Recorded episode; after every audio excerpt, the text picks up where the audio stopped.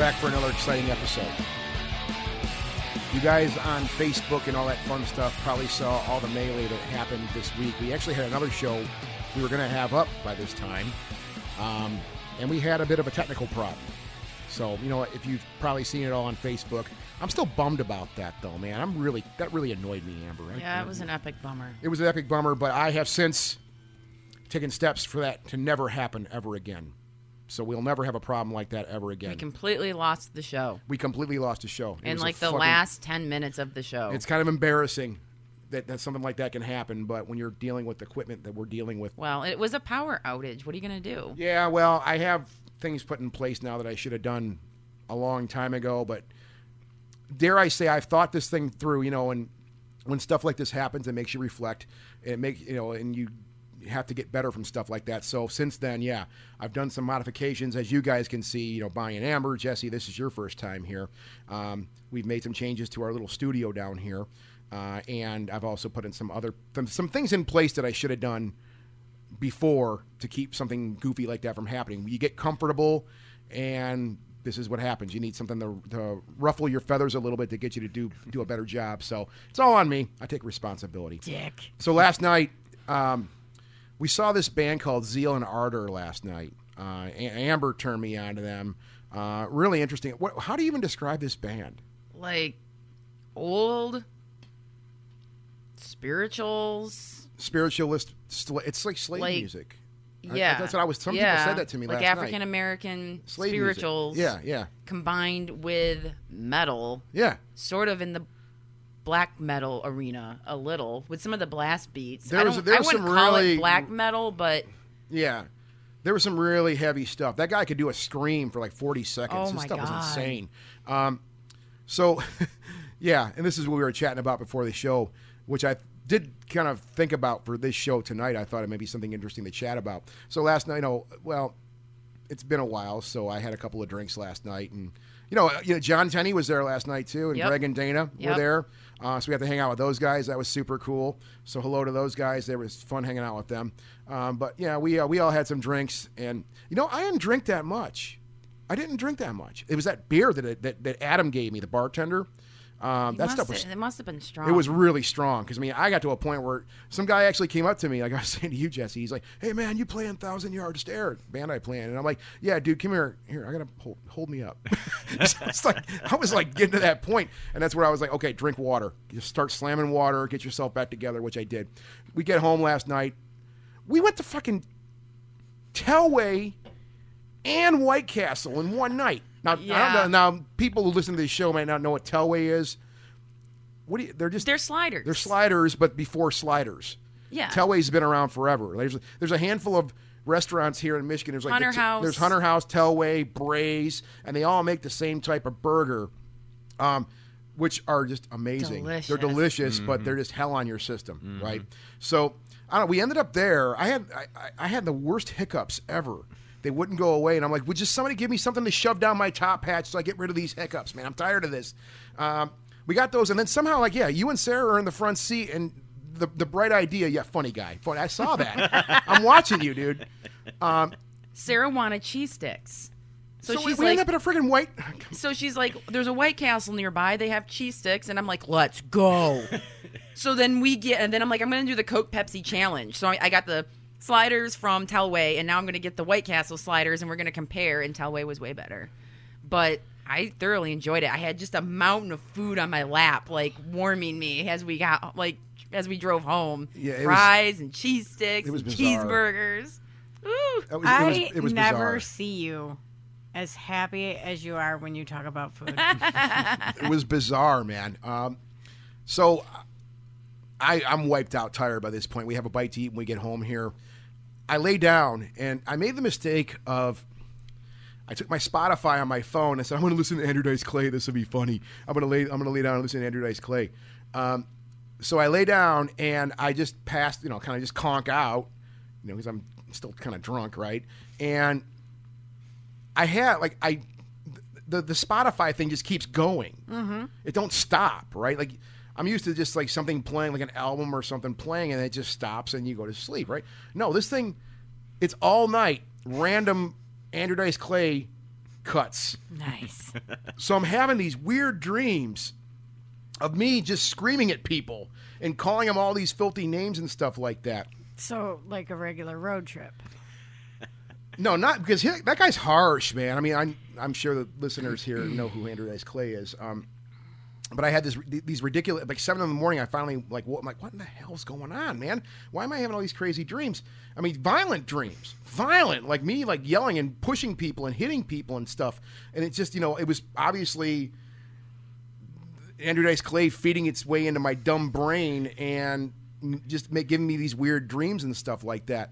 So and it, it kind of got me thinking like about you know and you know our friend Jesse's here tonight. Say hi, Jesse. Hey, how you guys doing? Yeah, um, we're gonna and Jesse's just a friend of ours. We you know we we have an interesting history, a very short history, but a very interesting history too.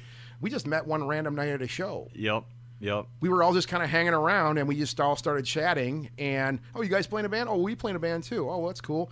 And yeah, since then we've played shows together. We've you know obviously here you are. Yeah, it's just and- been. Go ahead. And then come to find out, like once I found out what band you guys were in, Thousand Yard Stare, I Yeah. was like, "Holy shit! I fucking remember seeing you guys back in the day." Yeah, yeah. You know, back. You know, I th- you weren't in the band though at the time. No, I wasn't. I was I was good friends with those guys, Mm-hmm. um, but I wasn't really a member of the band. I mean, I just kind of joined two and a half years ago. Yeah. when they when they decided to start doing it again. Yeah, that's right. Because there was a because there was a break between. big for sixteen years. Yeah. Yeah. Yeah. Um, so yeah, there, there was that thing. Um, yeah, and then we find out that you know you're my sister. Yep. I know. I've we have all these sister for a weird. long It's such a it's such a weird thing, man. We have yeah yeah no seriously you didn't. Amber's giving us You the found out that Jesse was your sister? yeah Jesse's Yes, my sister. yeah. What what sister. what does that mean? Jesse's my Erica, you look totally different from What? the last time I saw you. Well, you know, the hormones have been. kicking I, I in, understand you know. childbirth just completely fucks you No, up. uh, Jesse's good friend. She knows my sister. I mean, not God, now, now I am calling you a she. He knows my sister. Oh, okay, all right. And that kind of came out like, oh, well, you know Erica? You know, oh yeah, Mm-hmm. yeah. You know, Erica's been a part of this show. She was a did some work on this show back years and I mean many years ago Way Okay. first back starting out. day. She did some like little what we would call dumb commercials. We were trying to do our own commercials and Erica kind of come in there and stepped up. But yeah, we had these we have all these weird ties together. So and what we've and, and as a result of that, we've had some pretty interesting conversations, just getting to know each other and hang out. Oh, and yeah. and play penis shows. lightsaber wars. Be honest. Oh yeah, totally. I knew it. I've had sex with the entire band, his whole band. I believe it. The Oh Watchers, and yeah, yeah, you play in this band. You play in a band called the Watchers. Yeah, yeah. Um, which we can we can talk more about that later on if you want. But um, we are the biggest sluts in the scene, and so I mean, and also just so my listeners know, um, if anyone wants to uh, have a night with my drummer, uh, I charge some pretty reasonable rates. oh, dude, You're soliciting your drummer? I am Oh, yeah. soliciting my drummer. we all have. yeah, Steve will give it up to anybody. Yeah, he, he don't will. Care, Oh man. my he, he God. don't care, man. He don't care. yeah. The only thing that's keeping me from being face, keeping him from being face down, ass up all the time is me. my God. But no, I, back to this dream thing, you know, and no, I don't, I don't. Now we didn't really talk too much. You know, I, we'll just say it on the air. I don't, I don't want to go anywhere here that you're not comfortable with. Okay. That's one thing I forgot that I forgot to say before we started recording here. Okay. Was um, get your food, Amber. Amber's get making dinner while we're the beeping. recording this. Um, you know, we. I don't want to go. We'll, we'll leave you at Jesse. we'll leave it at that. Because you know, well, can I ask what you do? What, like what you do professionally? Sure, sure. go I, I am a um, a certified drug and alcohol counselor. Okay. Um, I uh, I work at an agency here in Michigan, um, and I basically serve um, a clientele that is predominantly uh, drug and alcohol uh, related. Um, however, Yeah. though, um, you know, working in that field, you also encounter a lot of cross addiction, and so Yeah, yeah. Uh, not just cross addiction, but um, you also encounter a lot of co-occurring disorders, and Yeah, yeah. so you can't really treat uh, the addiction without treating the, the mental health aspect of it too. Yeah, you know. yeah, so yeah. I mean, Yeah. even though I'm only really licensed to do substance abuse counseling, honestly, it's like I have to I have to wear both the the, the mental health counselor and the substance abuse counselor hat to be able to provide adequate services. Yeah, yeah. Okay. No, and as a result of this, now in our conversations we've had previously, you know, we've, Mm-hmm. you've been over a bunch of times. We've hung out over here. We've been to shows and what whatnot. We've had some pretty interesting conversations. Yeah. Um, for long hours, which is good stuff. And that's why I said, "Hey, man, you should come on the show. We should just have a chat one night on the show. It'd be fun, Yeah. right?" Yeah. Um, so you know, I, I mentioned that dream thing a few minutes Mm-hmm. ago because I thought that was peculiar, and we and we all have weird things that happen with dreams Oh, and yeah. whatnot. And this was this was not by no means some supernatural thing that happened. I had Andrew Dice Clay screaming at me from my dumb little phone on my on my bedstand there next to the bed, and it's obviously just fed into my my br- my subconscious Mm-hmm. and it outputted somehow in my dreams. So I saw that. But that's interesting stuff, though. It is. Dreams are fascinating. They are, and if you really think about it too, um, uh, as you're as you're going through, you know, the various stages of sleep throughout the course of one night, Yeah. you know, you're going to have be experiencing different kinds of uh, brain activity and different kinds of brain waves. Yeah, you know, yeah. and um, you end up going into different kinds of brain states. Uh, like you know, there's like the alpha state, uh, you know, a Yeah. gamma state or whatever, and um, when you're in an alpha state, that actually makes you more susceptible to outside influences. Uh, being in an alpha state sort of puts you in a uh, quasi hypnotic state. And this is also part of the way that uh, um, TVs and advertising and stuff like that works. Is it's been proven that TVs emit certain frequencies that Yeah. put your brain in alpha state, so therefore you are more susceptible to different kinds of programming, uh, different kinds of advertisement and stuff like that. Yeah. Like you know, you're sitting there watching TV and you're not really thinking about you know. White Food. Castle or Food, whatever, yeah, yeah. and the next thing you know Good know, example. yeah, yeah. And the next thing you know, it's like you see a White Castle commercial, and Yeah. you're just like, mmm, I feel like having my asshole blown out for the rest of the night. you know? Yeah, yeah, yeah. And so, and so, in a situation like what you're talking about, I would be inclined to think that, um, you know, th- you had Andrew Dice Clay pumping into your brain all night Yeah, at various yeah. stages of sleep, and so. It would naturally uh, hit you during times when you would be more susceptible, Susceptible, yeah, to susceptible to that, outside yeah. influences, and then that also coupled with you know your already kind of grumpy and angry demeanor, and your And inebriated Yeah. state. yeah, and your inebriated state, it makes perfect sense. Liter- literally, at one point in this dream, I was biting somebody's head. How does one bite a head? I like, bought, I bit like the- somebody's head, man. like Are you here in a professional capacity for Scott? we've had these, co- actually, we've had some interesting conversations about. He's like, "How I'd love to get you on my table."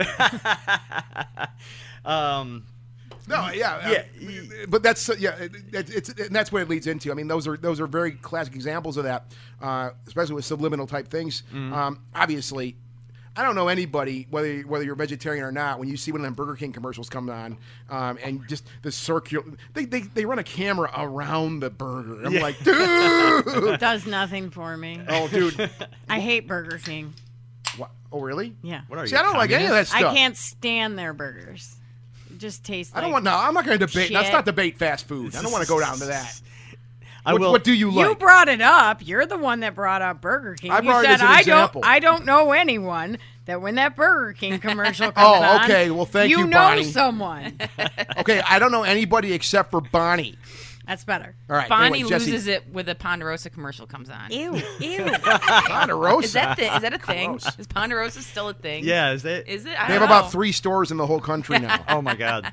what were you saying, Jesse? Sorry, man. Um, yeah, I was just. Uh, that's really what I was saying about that. So I mean, maybe an explanation for the types of dreams you were having was a combination of you know, uh, various states of consciousness that you go through throughout the course of an entire night of sleep, and then you know, uh, Andrew Dice Clay. Um, feeding into that and then like i said uh, and amber pointed out your uh, inebriation and any other sort of aggressive or Yeah. angry tendencies you might have I think in everybody your has weird dreams though when you, when, especially Oh, when yeah. you drink, because oh yeah because you really. Do, I mean, I don't. I don't know how you ha- say I that. don't Um, have dreams when I drink. I my, do. My brain shuts off. Amber, stop making a liar out of Scott. I've already done it once this Well, show. I, I don't though, and I think that's probably interesting with with people who do and don't. Yeah, like yeah. when I am stone cold sober is when I have wild, crazy. well, that means you sleep soundly. I don't. I sleep like a tick. Yeah. up and down all the time. that could have to do just naturally with um, s- um, the alcohol affecting your sleep rhythm because you only dream during certain times of sleep. Like there's certain times of sleep that you don't really dream during. Yeah. Is it And- REM when you dream, or is it, It- a different brain state? Um, I think it's I think it's a different brain state. I think it's a brain state that's like either comes like right before or right after REM. But I I don't know if it's like theta or delta or what. I don't know the brain yeah, wave I, I- levels. I, don't I don't. This either. is not this is not an expert's conversation. No, Yeah, no, no, this is no. not. um, you know, and there's also been research that shows that people who are um, uh, chronic marijuana smokers, they also don't experience dreams that frequently because of the fact that chronic marijuana use prevents you from going into certain stages of the sleep cycle. Wow, that's interesting. But but alcohol shuts your brain off. That that's proven. Like that's that's why people like alcohol because it just shuts or, your brain off. or down. they brought right? blackout. That's what that that's what well yeah that yeah that too. Um, but that's what that's what gives the euphoric state though you have is because it kind of shuts your brain down. All them worries you you tend to have. That's why you have people that I mean obviously that y- you're bread and butter here, Jesse. Mm-hmm. I mean that's why people do get addic- addicted to alcohol is because it does shut your brain down. I I like to have a beer here and there because you know I, it helps me relax. I Well- listen to music. I enjoy myself. It's fun. Well, as far as like stuff like addiction goes, it's um, it's a little more complex than that. It's more than just simply shutting off the brain. Oh, really? Uh, there has to be a basically there has to be an excessive dopamine uh, release to occur for um, something to have the potential to become addictive. You know what I'm saying? And so Okay. and so when you're consuming alcohol. Um, you know the reason really why you experience the pleasure from the alcohol Yeah. is because it causes dopamine to get released Yeah, yeah. you know what i'm saying Okay. and and um so uh obviously something that's going to produce a higher level of dopamine and produce it more reliably and more frequently um, that's going to have a greater likelihood of turning into a actual addiction you know Yeah, yeah. um like sex. yeah sex sex would be another one because i mean it Well, really it's the same thing. It releases a dopamine. yeah, Yeah, but yeah. even then, it depends on how you're wired. Because um, if we look at pleasure as being part of a uh, survival mechanism, uh, you know, a very ancient and primal survival mechanism. Yeah. Traditionally speaking, whenever if we were living sort of the way our earliest ancestors did, more so living in nature instead of living and trying to subjugate nature, then the the things that would give us pleasure would be things that would be immediately related to our survival, and and so that's why sex feels good, you know, because that means that the more sex, I mean, if You're sex feels propagating the good- species. yeah, Yeah. you're propagating Survival. the species, it's Yeah. survival, and it feels good, so that way you want to keep doing it. Yeah. And then food, same thing. You know, eating a groovy dinner, whether it be a mastodon, uh, some taquitos, or you know, two different kinds of sliders from Michigan's finest, you know, corner burger joints. Yeah. Um, you know, uh, once again, that is something that you need for survival, and that makes you feel good. But the Yeah. difference between here and uh, now and then is is that uh, back then things that felt good generally required a lot of time and effort. Yeah, a lot of know, work. a Lot of work, man. You Yeah. know, if if you wanted to eat, you and your boys were going out and you're finding a fucking mastodon or a Yeah, you- mammoth to go you- you gotta bring it down. Yeah, you got to bring it down, or you got to go out and at least forage for food. Yeah. You know, uh, same thing with sex. You know, you had to find someone who wanted to Yeah. mate with you because it wasn't sex all willy nilly just for fun and games. Mm-hmm. It was sex for fucking reprodu- reproduction. Yeah, yeah. And so then now with Well, uh, not to not to cut you off, but just other things too, like warmth. Mm-hmm. Let's take let, us take this Yeah. idea of warmth. Um, the human body, obviously, we have certain temperatures we want to be at, Mm-hmm. right? Um, but that's a pleasure thing too. Like you know, you make a bo- you make a fire. Mm-hmm. You're in the middle of the woods in the wintertime and you're trying to survive. You find you finally maybe come across a cave somewhere. Mm-hmm. Yeah. You build a fire and you get you. Oh man, this feels good. Yeah, So it's just exactly. that's that's that's not quite as complex, I think, as like sex and food and food and stuff like Sure, that. but But it's still another thing that makes it, it's it's a it's a pleasure thing, and it's also a matter of survival too. Go ahead. Sorry, I mean interrupt. Mm-hmm. No, that's okay. That's I mean that's definitely a perfectly good example. Yeah, yeah. Um, I whenever I actually lecture on this subject at work, I always bring up warmth as being another one of my examples. Yeah, yeah. Okay. Um, but yeah, and so now fast forward to the society that we live in, and um, we don't have to work that hard for pleasure anymore. You know, no, we don't. saying? Everything's getting easier and easier. It's getting easier and easier, and and drugs and alcohol are two of two are the easiest ways to not only experience pleasure but to experience a um uh, a very intense amount of pleasure. Euphoria. Yeah, Yeah, yeah. And so, really, what ends up happening though is you experience that type of pleasure enough times with enough reliability and enough frequency, you're going to end up reprogramming your brain on this sort of like very primal instinctual level deep within your uh, your your old reptile brain where your nucleus accumbens, which is where your pleasure center is located. Yeah, yeah. You're going to basically end up inadvertently reprogramming that part of your brain to link the pleasure that it gets from whether it be drugs, alcohol, sex, shopping, food, Yeah. internet gambling, or fucking whatever. Yeah, yeah. You know, you're going to reprogram that to link that intense amount of pleasure and also that reliability with survival. And then what's going to happen is it's going to knock everything else that really is necessary for survival down the hierarchy, if and it you ma- will and it makes that a priority. and it makes it a priority. Yeah, And yeah. even Wow. though and even though our you know, our cerebral cortex and, you know, what could be considered our bird brain, you know, are parts that have to do with rationality and reason and logic and and uh, processing information and then making judgment calls and plans based on that information. Yeah. Even though that part of the brain doesn't really change and still knows what's right and wrong, Mm-hmm. you have this very powerful primal snake brain that you don't really have any immediate conscious control over Mm-hmm. that's still kind of calling the shots. And then when you take into account that you have your hippocampus, which is right there, which is part of the nucleus accumbens, that every time you experience pleasure, the hippocampus records all the variables at play when you experience that pleasure, yeah. which from an from a, uh survival standpoint, it does it that way so that way you know where to locate that source of pleasure in the future. You know, you know that the fucking zebras are hanging out down, down by the water, Yeah. and so if you're hungry and you want some horse meat, that's where you go. Yeah, you yeah, know. yeah, yeah, but yeah. now.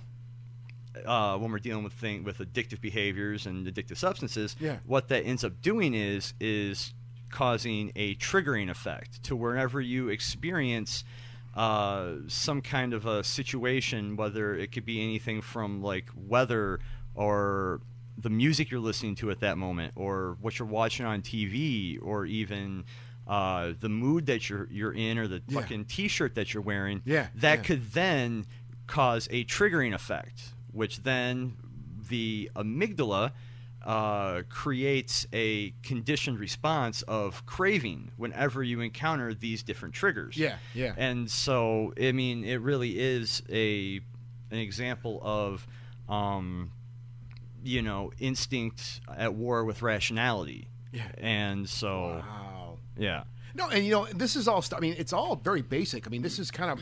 I mean, we all experience this every day. Mm-hmm.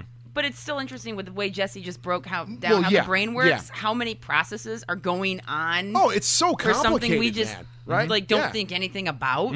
Yeah. Yeah. Well, you know, in, in a real world world example, I think this is you know, 'cause I, I, I think I've been partying a little bit like more in the last couple of years. We've been having fun. We have there's been a lot more stuff going on. Um, we've had this conversation on the show, and this is just from my personal thing. Um, you know, I've wanted to live life and have fun, and just you know, I've worked. I've been doing a lot. You know, I spent a lot of years breaking my back, and I'm getting to a point where it's like, okay, I can kind of have some fun and goof around. And so, yeah, there's been a, a bit more partying going on. Um, and yeah, I, I but I monitor myself though. And this is where I think people this is where they run into problems at with this. Sure. And I am no spokesperson on believe me, I'm you know, not at all. But um one of my things though is, you know, yeah, I like to party, but there's always the element, okay, there's work, mm-hmm. there's things you have to do. Mm-hmm. Um and, th- and I have lines like we were talking last night, and I'll be totally open about this. We were at that show last night, Zeal and, Zeal and Ardor, great band, like we said, and I and I mean, yeah, I had a few beers there, and I was like, holy crap, dude, you know. And I mean, I literally was like, I have to stop, slow down, mm-hmm. stop, drink some water, get your bearings about you. You know, this is getting a little weird now, right?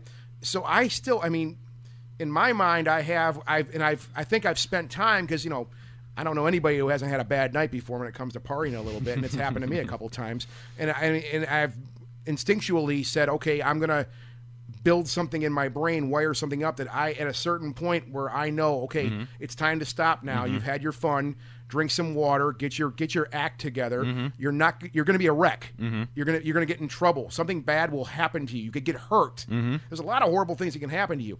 And Mm-hmm. Well- with go ahead. I was gonna say, well, that's one of the things that actually would separate someone like um, someone like you who just likes to party and have fun, Yeah. uh, f- from uh, an honest to god alcoholic. Well, that's what I'm saying. They when they they just go. Yeah, they, they don't have that ability to stop. That's Yeah. one of one of the symptoms of of any kind of addiction is something that is referred to as either the phenomenon of craving Yeah, or yeah. loss of control. But same basic concept. Yeah, whereas yeah. once you put the substance in your body or once you start engaging in the behavior, Yeah. you no longer have the ability to control how much you use or even when you stop. And then you have no control over your body anymore. Yeah. An you're, you're out of example: control. What? learning how to drink while you're taking an Antabuse.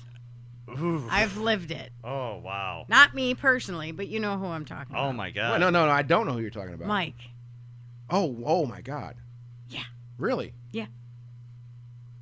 He got on Antabuse and still drink. That's fucking Wait, hardcore. what is Antabuse? Anab- It makes you violently ill if you drink. Oh, okay. yeah, what So he got. Go ahead, Jesse. I was gonna say what Antabuse does is it disrupts your um your liver's ability to break down alcohol completely, and so it'll break it down uh part the way part of the ways, but it doesn't finish breaking it down, and so then instead of evacuating all the alcohol, it kind of breaks down to a it's like toxic form and then just kind of hangs out there Okay. and then makes you It makes you sick. really sick Makes you really Yeah. sick. That's funny because when I do research, um, I, uh, from some of my books, I've done a whole segment on old patent medicines, and one of them was this, you know, cure for drunkards, and it's this old picture. It's this old picture, like of this guy just knocking out his woman, and they're like, you know, put this in his coffee, and you, you'll be fine. You know, drunkards cured in 24 hours, but of course It's- they it was fake. They not fake kind well i'll explain that but it preyed on families that were victim to alcoholism and stuff like mm. that Yeah. because it was not a legitimate thing but it did have ipecac in it. Oh, so jeez. that would cause puking after like so the idea was oh put this in his coffee or his morning drink and then after he's had a hard night of drinking and he's knocked you around he'll start associating puking with hmm. you know every which I'm like that's a hangover though. Like you're puking and feeling like crap. So but anyway of course it was it was just like a, a cruel mean thing like all those patent medicines were. But I do think I thought that was interesting with that connection there that that medication caused you know severe sickness and then this old fashioned timey one was like you know Well, spe- speaking of old timey medicines, have you ever heard of something called the belladonna treatment? No. The belladonna treatment was um, it was something they would give to um, alcoholics back in I'm not couldn't tell you exactly when they started doing it, but I know it was in it was still in practice eh, well up into the 30s. Um, but it was the belladonna cure was basically it was uh, a combination of different herbs and medicines, and um, the the the whole idea was um, it will either cure you or it will kill you. Yeah, I was like, say, that's like either- Deadly Oh. Nightshade is the name. That's It's it, exactly. Deadly poisonous. Nightshade. But the thing about Deadly Nightshade is depending on what kind of dosage you have it at, if you have it at one kind of dosage, it puts the deadly in the nightshade. But if you have another kind of dosage, it becomes more of a psychedelic Hmm. kind of substance. I don't want to experiment with that. No, no, that's not what I want. No, No, I mean that would be like, I mean, I'm so tired right now. I'd be dead right here. you know, and so um, yeah, so they would give people this uh, this cocktail where you know where it's kind of like, you know, Let's Sink see or what swim. happens. sink or swim, you know, learn sink or swim exactly. And um, uh, interestingly enough, though, is um, um, when you think about uh, so the psychedelic aspect of the drug, and then you think about the the founders of uh, Alcoholics Anonymous, uh, Bill W. and Dr. Bob. Uh, Bill W. Um, my understanding is that Bill W. was actually a patient in Towns Hospital um, before he was finally able to quit drinking altogether, and he was a patient under the care of a man named Dr. Silkworth, who, um, for all intents and purposes, he was the first medical doctor to really do any kind of research into this phenomena of alcoholism. And so while Bill W. was under the care of uh, Dr. Silkworth in Towns Hospital, he was also uh, being administered the belladonna treatment.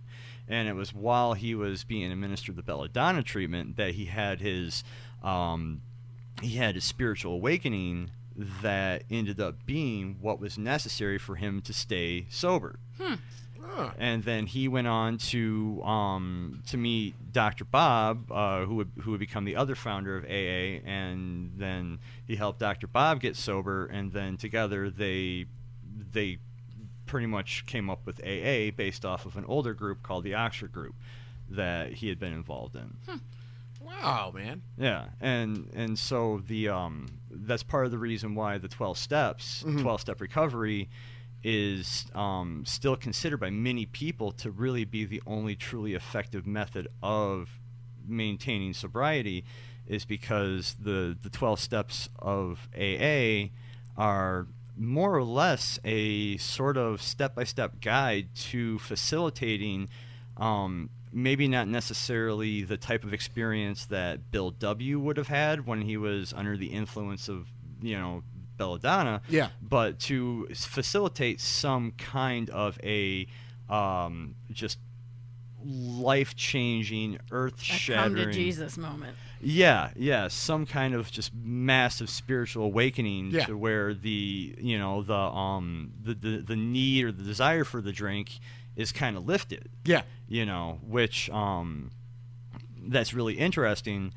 uh, when you consider that um, the 12 steps of AA is more or less a modern repackaging of um, a lot of the older types of esoteric or mystical traditions, Really? like uh, alchemy or yoga Okay. um, you could um, you could really say that the um, the purpose of, of all three things is the same basic end, which is to sort of shatter this um, this delusion of self and break down the individual ego um, to understand all the different types of egoic uh, attachments that you might have Yeah. to various different things and then to once the ego is put in a place to where it can be um i guess managed better yeah. then what that does is is that sort of opens the individual up to a to have the possibility of having some kind of a transcendental experience Yeah. Well, I mean, maybe I'm, I'm and if I'm throwing a loop at you, I apologize. I mean, and uh, you know what? I can honestly say because I've thankfully never been a, never had to experience the 12 step program. um, You're close. however, um, you just bumped the mic, Amber. Now, I fixed these microphones so they wouldn't be bumped anymore. Anyways, so She made a liar out of you. She made a liar out of me again. I thought I fixed all these mics so they wouldn't make any. No- this is one of our recurring themes on this show is the mic bump thing, and I thought, well, whatever. Anyways, she's like fuck your mic i want taquitos fuck your mic. I want taquitos. Yeah. So, um, I thought the you know, and, and I could be totally off on this. Please tell me, call me on this. The idea is you, you get the to the end of this thing in the twelve step program. There is it's this idea of self actualization. Mm-hmm. You know, where you obviously you don't need something to enhance your personality. You can enhance your personality on your own. Yeah. You can just be a happy person. I, I would I wouldn't say necessarily happy, but I would say content mm. or or at peace because happy happy is too much of a an illusory Yeah. idea. I mean, because you think about what happiness is Yeah. is it's part of the fluctuation. You Yeah, know, you yeah. have you have happiness and you have sadness, and you content can't. contentness is just content and you, you know and i mean you're at peace Yeah, exactly. You're, peace. you're I- cool regardless of what's going on. yeah yeah i think well and you know that's one thing i learned from a person way more intelligent than i'll ever be years ago um, and i've and i work with people professionally who behave in this manner also and and and I have the utmost respect for these people, but at the same time, they drive me to madness because because what they do is they don't respond to any type of negative or positive reinforcement. If you say, and I mean these people, I've tried, to, you know, it's a little pet project I have now where I say, you know, I'll just be overly friendly, like, my God, you are so brilliant. Thank you for your help. You're the nicest. Thank you so. Oh my God, fuck, God damn, thank you so much, mm. right? And okay, cool. And they just walk away. They just they and and if somebody like I've seen it happen where they go it's the other way around where it's like, dude, this is all fucked up. What, what were you? What the hell is wrong with you? Mm-hmm. What are you doing? Okay, I'll deal mm-hmm. with it. So they're able to not respond mm-hmm. To positive or negative type of reactions. Mm-hmm. They're able to respond the same way, I should say. Mm-hmm. Respond the same way. And I've I've I'm fascinated with that with that that personality trait. Mm-hmm. And this is what I've been told by, like I said, a hand, not only one person but other people way more intelligent than I'll ever be. They said that's when you are actually content in life is when you can respond. The same, you know, where you're where you're just you're mellow. Yeah. You're chill. You know, you, can- you can you can you can heart you can deal out a harsh hand to somebody, Mm-hmm. and where I I'm like, you know, I'm just fire Mm-hmm. and brimstone. These people can deal the same hand that I'm dealing to somebody, and make them content with that, make them cool. And I think it, it does flow around, along this this line we're talking about. I, th- I think that that could go one of two ways because you could be dealing with someone who is, um, you know, kind of have this sort of level of contentment where they're not, where their own sort of uh, sense of, um, I, I, I don't want to keep saying contentment and peace 'cause that's just fucking redundant. but um, they're they're not too uh, like emotionally phased by by too much. You Yeah, know what I'm saying? yeah, yeah. That could be a sign of contentment, or it could be a sign of uh, sociopathy. Well, I guess there is there there are the, there is the Yeah. dark side of that though too. Um, obviously, sociopaths they don't really respond to too much either. They don't really No. have a conscience. No, they don't, and Yes. and they're they're unable to they're unable to relate to really any sort of human emotion. Yeah, and so you know that's how you can get a sociopath who could you know do horrible things and Mm-hmm. and not even feel bad about and it And then go home and cook dinner. yeah yeah go home and cook dinner for their wife and kids Yeah. you know yeah, yeah. I mean, like richard Kuklinski, for example well, yeah. Oh, my God, the Iceman. Oh, yeah I have watched those. Um, they did the Iceman Confessions Mm-hmm. on HBO, um, Seen and they're them on. all. Yeah, dude. yeah We're all sick and I think warped. that you know what. Honestly, I think that guy would be kind of you know if you weren't doing business with him, Mm-hmm. he'd be all right guy to hang out with. He'd be a nice guy as long as you. Well, no, you know what? Let me let me take that back. That guy was like, I think it'd be like walking on eggshells around that dude Mm-hmm. because you know I think he'd be pretty chill and cool to hang out with, but um, he had his triggers though. yeah And from what I saw, you Mm-hmm. know, and the things I read about this guy, because I find him fascinating. Um, yeah, if you just if you triggered him, there was no going back. You're just gonna die. yeah oh yeah There's no like, hey, I'm gonna have to have a conversation with you, dude. You need to, you need to, don't you talk that shit to me anymore. I'll smack you around, dude. No, he's just gonna kill you. yeah, yeah. Like he might not even say anything to you, but then he's gonna show up at your porch and he's gonna fucking blow Well, he's, you away. he's going to find some way to make you, you know, Yeah. that or just poison you. And the, the guy had a million ways he did things. One of the things, you know, going, I hate to go down the down this rabbit hole, Do but it. but it was very interesting though. Um, in that converse, he, he was talking with a psychologist that who was interviewing him, hmm. and one of the most fascinating parts of that whole series of conversations that they put together and whatnot was the, the psychologist was um, challenging him mentally mm-hmm. certain ways, mm-hmm. and he knew what he was doing. Mm-hmm. He he had a reason for it, and he wanted to get a response out of Richard Kuklinski, right? Uh, and literally to the point where he's like, he's he hit him with a couple of statements, and he's like, "I don't like what you said." yeah And he yeah just chews his gum. Yeah. that's the creepiest part of that Yeah. motherfucker is just chewing Yeah. his gum. That's the part that creeped me out. And no, he would never stop chewing that damn gum. Um, but he, but the psychologist, the, the therapist, I should say. I'm sorry, I, I'm trying to get the right word here. It was probably a psychologist at that point. I mean, if you're dealing with someone like Richard Kuklinski. Yeah, you're, yeah. you definitely have a. Uh, um, you definitely have more initials at the end of your last name than I do. well, but what he literally said to him was, you know, what do you feel like right now? Mm-hmm. He's like, um, I'm a little angry. Mm-hmm. I don't like you right now. You know, what's that feel like? Mm-hmm. You know, and I mean, I felt this though too. I think we all get this. I've had that burning in my gut. Mm-hmm. I've had the blood pressure go up, and I feel my head flush out I've from anger. seen Yeah. you have that. Yeah. Yeah, you know that from anger, like Yeah. you know, I mean, really, and and I mean, I'm trying. I I'm thinking that at this point in my life, I'm a bit more wise.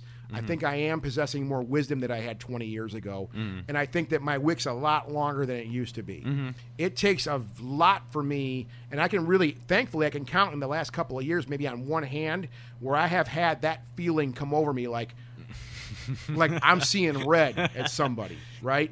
Um, but he was describing that to a T in that conversation. For the people listening, uh, yeah, Richard Kuklinski, the Iceman, um, just go on YouTube, type in the Iceman. You can watch the whole thing. Oh, yeah. it's fascinating stuff. But that, I thought that part of that interview Mm-hmm. was the most compelling because he was really getting it out of him, like you know. What do you feel now? Mm-hmm. I, you know, I don't really like what you said to me. Now, and, and thankfully, you know, for all the horrible shit that guy did, right? Um, from what we understand about that that particular documentary, um, he agreed to be evaluated for people to learn. And even in that situation, he knew where he was at. Yeah. He's like, okay, I, I know what you're, you know, I don't know exactly what you're doing, but I know what you're doing. Um, and I'm going to tell you everything I'm feeling now because he, he was trying to help benefit science in a certain way too. Yeah. I, I, you know, and at least it's all on the outside. I don't know. It was a very interesting documentary. It- it was. Um, and I find that man to be fascinating because he was a, you know, there's a lot of things we hear about him. You know, they, they kind of painted him as this, as this absolute family man. He loved Mm-hmm. his family, and that wasn't entirely true. That guy was kind of an asshole to his family. Yeah, too. yeah, he was. And I just remember the one thing that stands out the most from that uh, that documentary though was uh, when I believe the you know the person, the psychologist or psychiatrist, Yeah. whoever it was, Yeah. asked him like if he felt bad about everything he did, and his basic response was, you know, pretty much he just feels bad about what he put his family through. He doesn't actually feel bad about um, any of the victims or anything like that. No, it was business for him. Yeah, yeah, it was all business for him. That was a job for him. yeah, He, so he totally disassociated the whole idea of what we would, any of us in this room, including Amber upstairs eating her taquitos. Um, I, I could never in my life um, see myself performing some of the acts that he performed. I would puke. I would throw up. You- What? You don't. what? Go ahead. He apparently thinks you could. Well, I'm not saying that I think that he could, but um, it's it's, it's interesting could. that you that you go here because I mean this is a perfect segue. Um, Well, I'm not loading this thing, but let's go.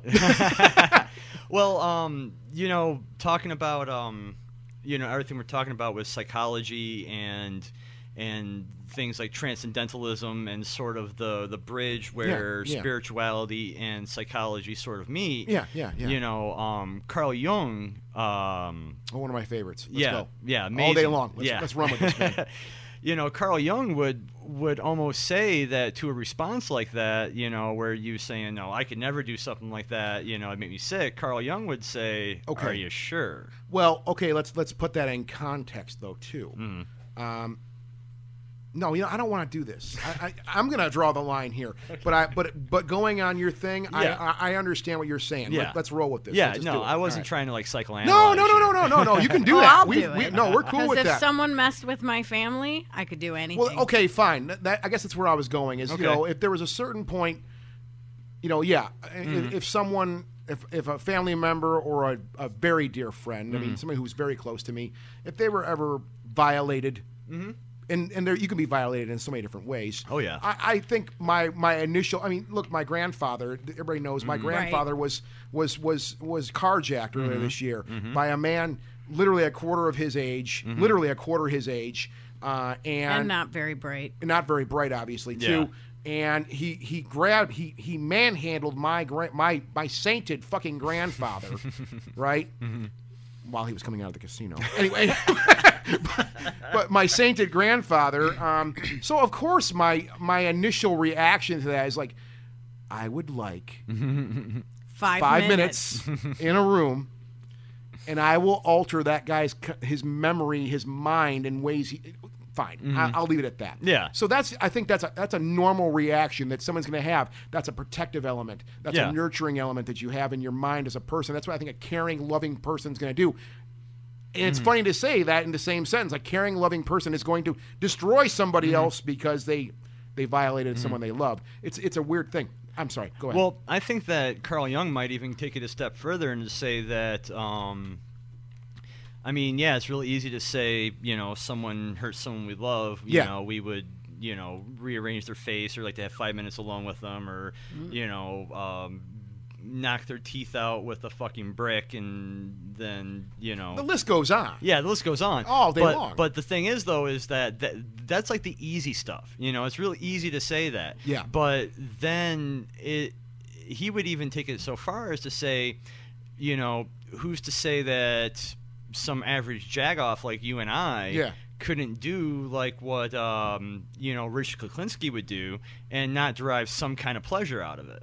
You know what I'm saying? Oh, well, and and and well, I mean that I mean that might seem extreme. Oh, Because no, you don't know till you try. Yeah, that's the thing, and that's the whole thing. Is that's the whole that's the whole point behind his idea of the shadow. Yeah. Uh, you know, you don't know what's in the shadow. Yeah. You know, you like to think we like to think that we have these limitations and that you know we have these um, uh, um, concessions we'd make for extreme circumstances. You know what I'm saying? But you Yeah. know, Carl Jung would even probably go so far as to you know say that you know someone who was like maybe a um uh you know a prison a concentration camp prison guard Yeah. you know i mean who's to say that they're any more different than you and i Mhm. you know they were just doing a job. regular people doing a job too. Yeah. But who's to say they didn't? They weren't able to derive some kind of pleasure out of it, and um, and it's the the the understanding of that that shadow self, that dark side of us, Yeah. and having the willingness to really sort of um, plunge the depths of our own, like I guess you could say, evil.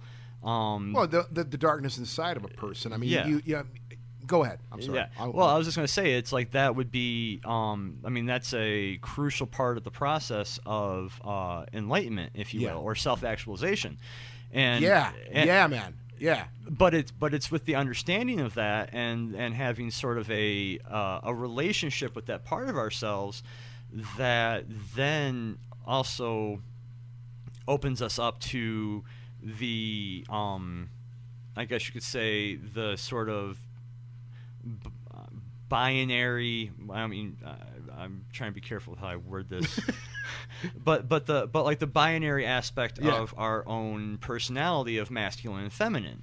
Okay. is this idea where, um, you know. Um, uh, and this and this is also where like something like the hero's journey would sort of play into our conversation as Yeah, well. yeah, yeah. Is that um, if you look at the various hero myths, you always have the hero who is, um, you know, for all intents and purposes, just this normal, this normal person, Yeah. like you know, more normal than anyone else, like Luke Skywalker. You know what I'm saying? We started out normal. Yeah, he started out normal, Yeah. but then he had to go on this journey, and uh, throughout this journey, uh, you know, the hero usually has to fight some kind of uh, a, a, monster, a, a dragon, uh, some sort of beast, like a minotaur. Oh, Beowulf. A Beowulf, yeah, Yeah. like like in Beowulf, you Yeah, know, he's got to fight the Grendel.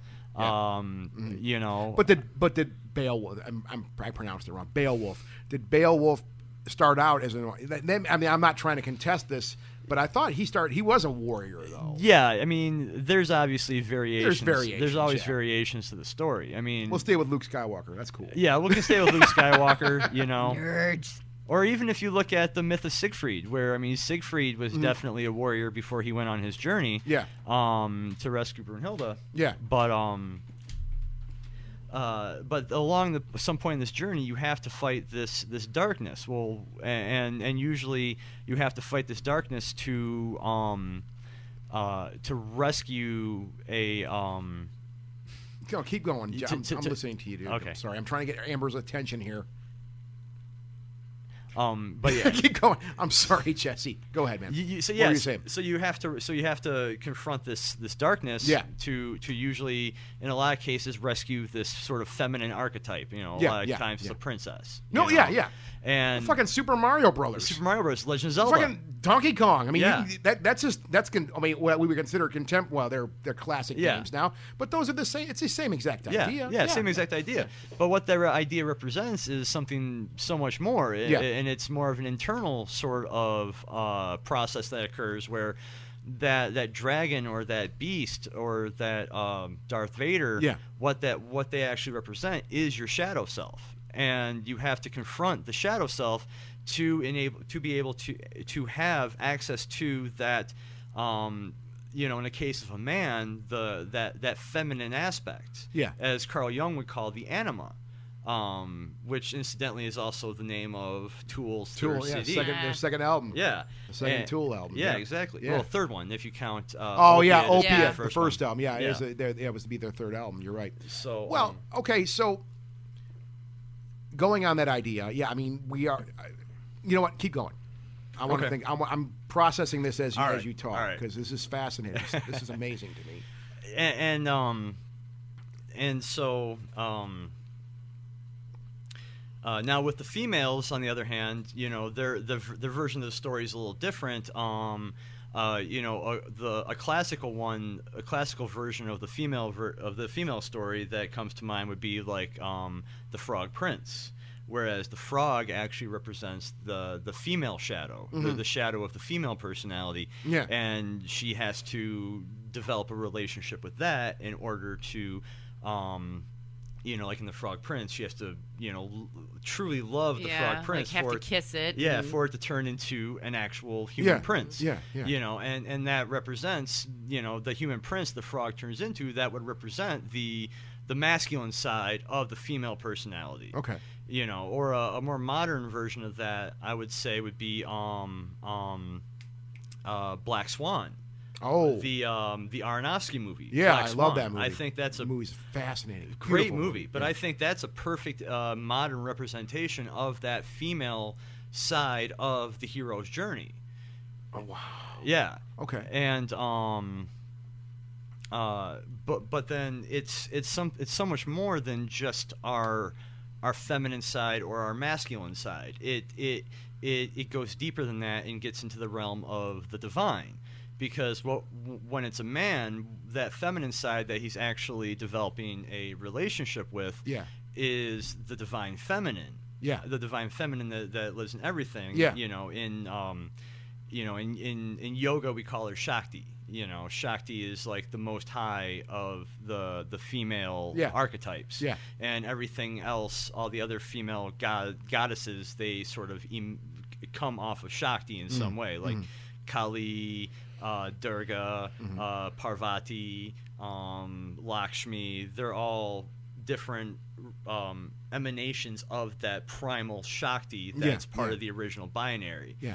And so, you know, the the yogic process and the alchemical process, those um, those are, in a nutshell, that same process of um, confronting the darkness and integrating the darkness. And then once you integrate that darkness, then you have an opportunity to encounter the feminine.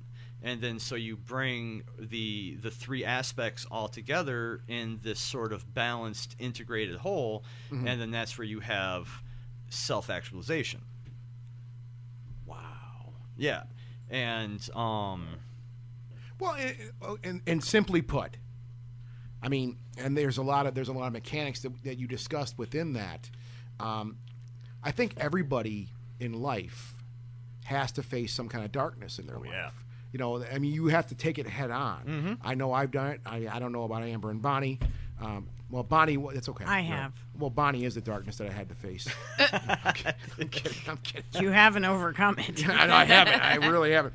But I, I think that, you know, on the up, on the outer level, like looking at this from the top down, um, there is that challenge you're going to have in life. I mm-hmm. mean, and it don't end. I don't think. I thought you'd get to a certain point. I mean, I thought I would personally get to a certain point in my life where it's like, okay, I got all my shit together. Mm-hmm. Everything's paid for. Mm-hmm. We're cool. We got this whole food, water, shelter thing figured out. We're cool with that. People are good. No. You find new problems. Oh, yeah. You find new darknesses to face. Oh yeah. Well, that's the difference. Be- well, I mean, um, that's kind of the difference between going in a circle and going in a spiral. You know, if you're going in a circle, you're just basically making the same mistakes over, and, over, again, Yeah, with yeah. this and, and and you know and, and f- confronting the same um, the same types of obstacles. But when you when you're moving in more of a spiral kind of pattern, Yeah. you're still going to confront that those same types of obstacles or, or the darkness, if you will. Yeah, yeah. But the but the difference is is that every time you come around and face that same type of obstacle, Yeah. you yourself have grown, and so you're at a different spot when you encounter the same problem Yeah. down the road than you were when you encountered it the first time. Yeah. So I postulated this idea. We were at this UFO conference um, last weekend, Mm-hmm. um, and I was having a conversation with some people. Another, the two two two podcast. Really, we're going to be having Joe and Jen on the show here pretty soon. Really good people, uh, and we were having a conver We were just just kind of having just talking about whatever, and I had my bourbon and coffee, so feeling very philosophical. Um, uh, but we started talking about this very idea, and I said, you know, when you when you're going through life obviously, you know, mistakes happen every day. I, I I love telling younger people that I have to mentor here and there. I'm like, look, you're going to screw up every day of your life. That's part of life. Every time you make that mistake, you number one, you own it. Number two, you learn from it. Right. Um, so what the idea we were talking about at this UFO conference, we were just chatting, and um, I said on that very idea, I'm like, now there's a lot of people in life that just don't work with that. And I said, you know, if if you were to put yourself like in a situation where, um, well, just keep it simple. I go, if you didn't really learn from any of your mistakes, you die. Because you just, like you said, you're going in a circle, right? Um, not a spiral, an upward spiral, I'd like to say, or I'd like to think. Um, because you're you, sooner or later if you're not learning from anything that you do every day i mean i'm not i'm not talking about little things like oh boy there, there's construction there i better make sure i go somewhere else you know i mean there's just these little things you do but some of the stuff are game changers right so um I, simply put, I just said that. I'm like, look, if you if, if a person was not learning all the time, where and I think that's kind of where we were getting with this thing last weekend was I'm like, we're all these sponges. We're just these walking sponges full of water and all these fluids and stuff, and we're constantly taking in information, mm-hmm. right? And if the brain, at let's say on a mechanical level, like a mm. bio, biomechanical level, the brain was not able to take any more information. And like I got to 43 years old, I am right here, old man Scott, and my brain just said, I'm not learning anything more. I'd be dead in a couple days. I, I, that's just my idea. I could be totally off the beaten path on that, but I think you know the that's part of just that sound familiar? Sustaining you know survival right? Um, where you're constantly having to learn and adapt and grow into environments and situations that you're in because if you don't you may get killed somehow. You may not survive. Now going further into that though um, yeah we live in a society now where things it's much easier to have pleasure. Oh yeah. Right? Oh, It's much easier because we've we've already kind of wired pleasure and survival kind of together. They're they're kind of you know not the same thing, but they are related in a certain way, Oh, yeah. right? Um, so it's easier to have that stuff. Um, so I mean, just simply put, it's just that. I mean, I just I just said that, and I'm sticking by my guns on that too. if my brain was just to stop learning, like I could do the stuff that I already know. Mm-hmm. You know, I could do the stuff that I already know, but I would not be able to take any more information in. I die. Well, I think you would eventually die. I mean, if you look at something like al- Alzheimer's, for example, I mean, that's kind of what happened. The brain quits learning and it starts forgetting how to even do the things that it already knew how to do. Invol- well, does that include involuntary things the body does, like you know, pooing and peeing? yeah, and yeah, like yeah, yeah, yeah. I mean, Yeah. you'll you'll there'll be disconnections all over the place where. I've never heard of it happening where like the body will just stop pooing and peeing. Um, Well, I mean, but you, you well, definitely how don't. about how about dealing with that properly? Yeah, I guess yeah. that's Yeah. what I'm. I Yeah. guess that's what I'm Yeah, saying. you I've quit- you quit- dealt with that on a very personal level. yeah, Oh, really? He would get so involved in something in a very childlike manner Mm-hmm. that he would completely not even acknowledge Mm-hmm. that he had things he had to take care of. Mm-hmm. And I would walk in and deal with it. that. No, never mind. So uh, to to We'll to- talk about that later. Go ahead. Excuse me. so to go off of what to what you were saying, I think that I think that death would definitely eventually occur. I don't know if it happened as quickly as, as you Well, think. it okay, I, I, I said I would die. Yeah. And I, I think I did throw in maybe in a couple of days. Yeah, you threw in the. couple Perhaps days I'm thing. wrong. Perhaps I'm wrong on that. That would I, be because I pushed him in front of a bus. and I wouldn't know how to deal with it. I wouldn't know how to deal with it. I'd be like, well, no, I would no, no. At that point, uh, on that idea, I'd already know that bus hitting body would be bad. Yeah. So I would probably be able to get away from that, or, but uh, you'd have to you'd have to get ahead of me somehow because my brain would stop learning. And I'd Alzheimer's get you is a to perfect example. defend my honor, oh God, and no, no, then I'd kill you. That's how I do it.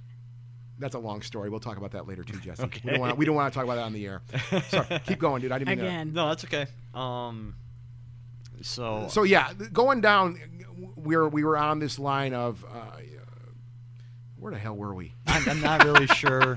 We were The just. darkness. yeah, the darkness. The darkness. within- darkness, black magic, evil motherfucker. All right. Darknesses. Darknesses. Darknesses. Well, no, I mean, but no, that's where we were. Was Yeah. it, it's it, you know I kind of took us off, probably took us off in the weeds a little bit, um, but simply put, it is this idea of facing darkness in your life. I think, um, and I think some people um, they don't, No. they can't no. deal with it. Oh no, not at all. I mean, the, it, it's hard enough for most people to deal with, um, like external darkness. You know what I'm saying? But then to have to confront that internal darkness Yeah. is a whole nother situation because then it's scary, man. It's very scary. It's so scary. And you're in a situation then where you might have to admit to yourself that you're capable of doing just horrible things Yeah, that yeah. you would just, you know, Been there. chastise another person for doing. Yeah. I went to some Yeah. very, very dark places at the end of my marriage.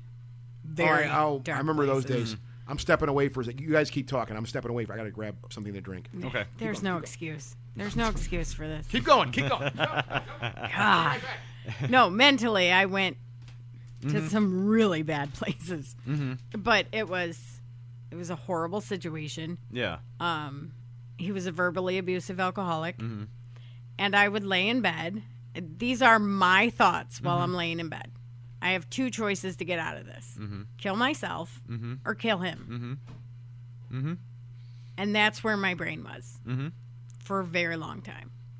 Until I finally said, no, dumbass. There's a third option. and I went down that road. Well, um, if you if you think about it, um, sort of tying in, uh, like the twelve steps, for example, and also tying in, um, uh, you know, Carl Jung's idea of the shadow.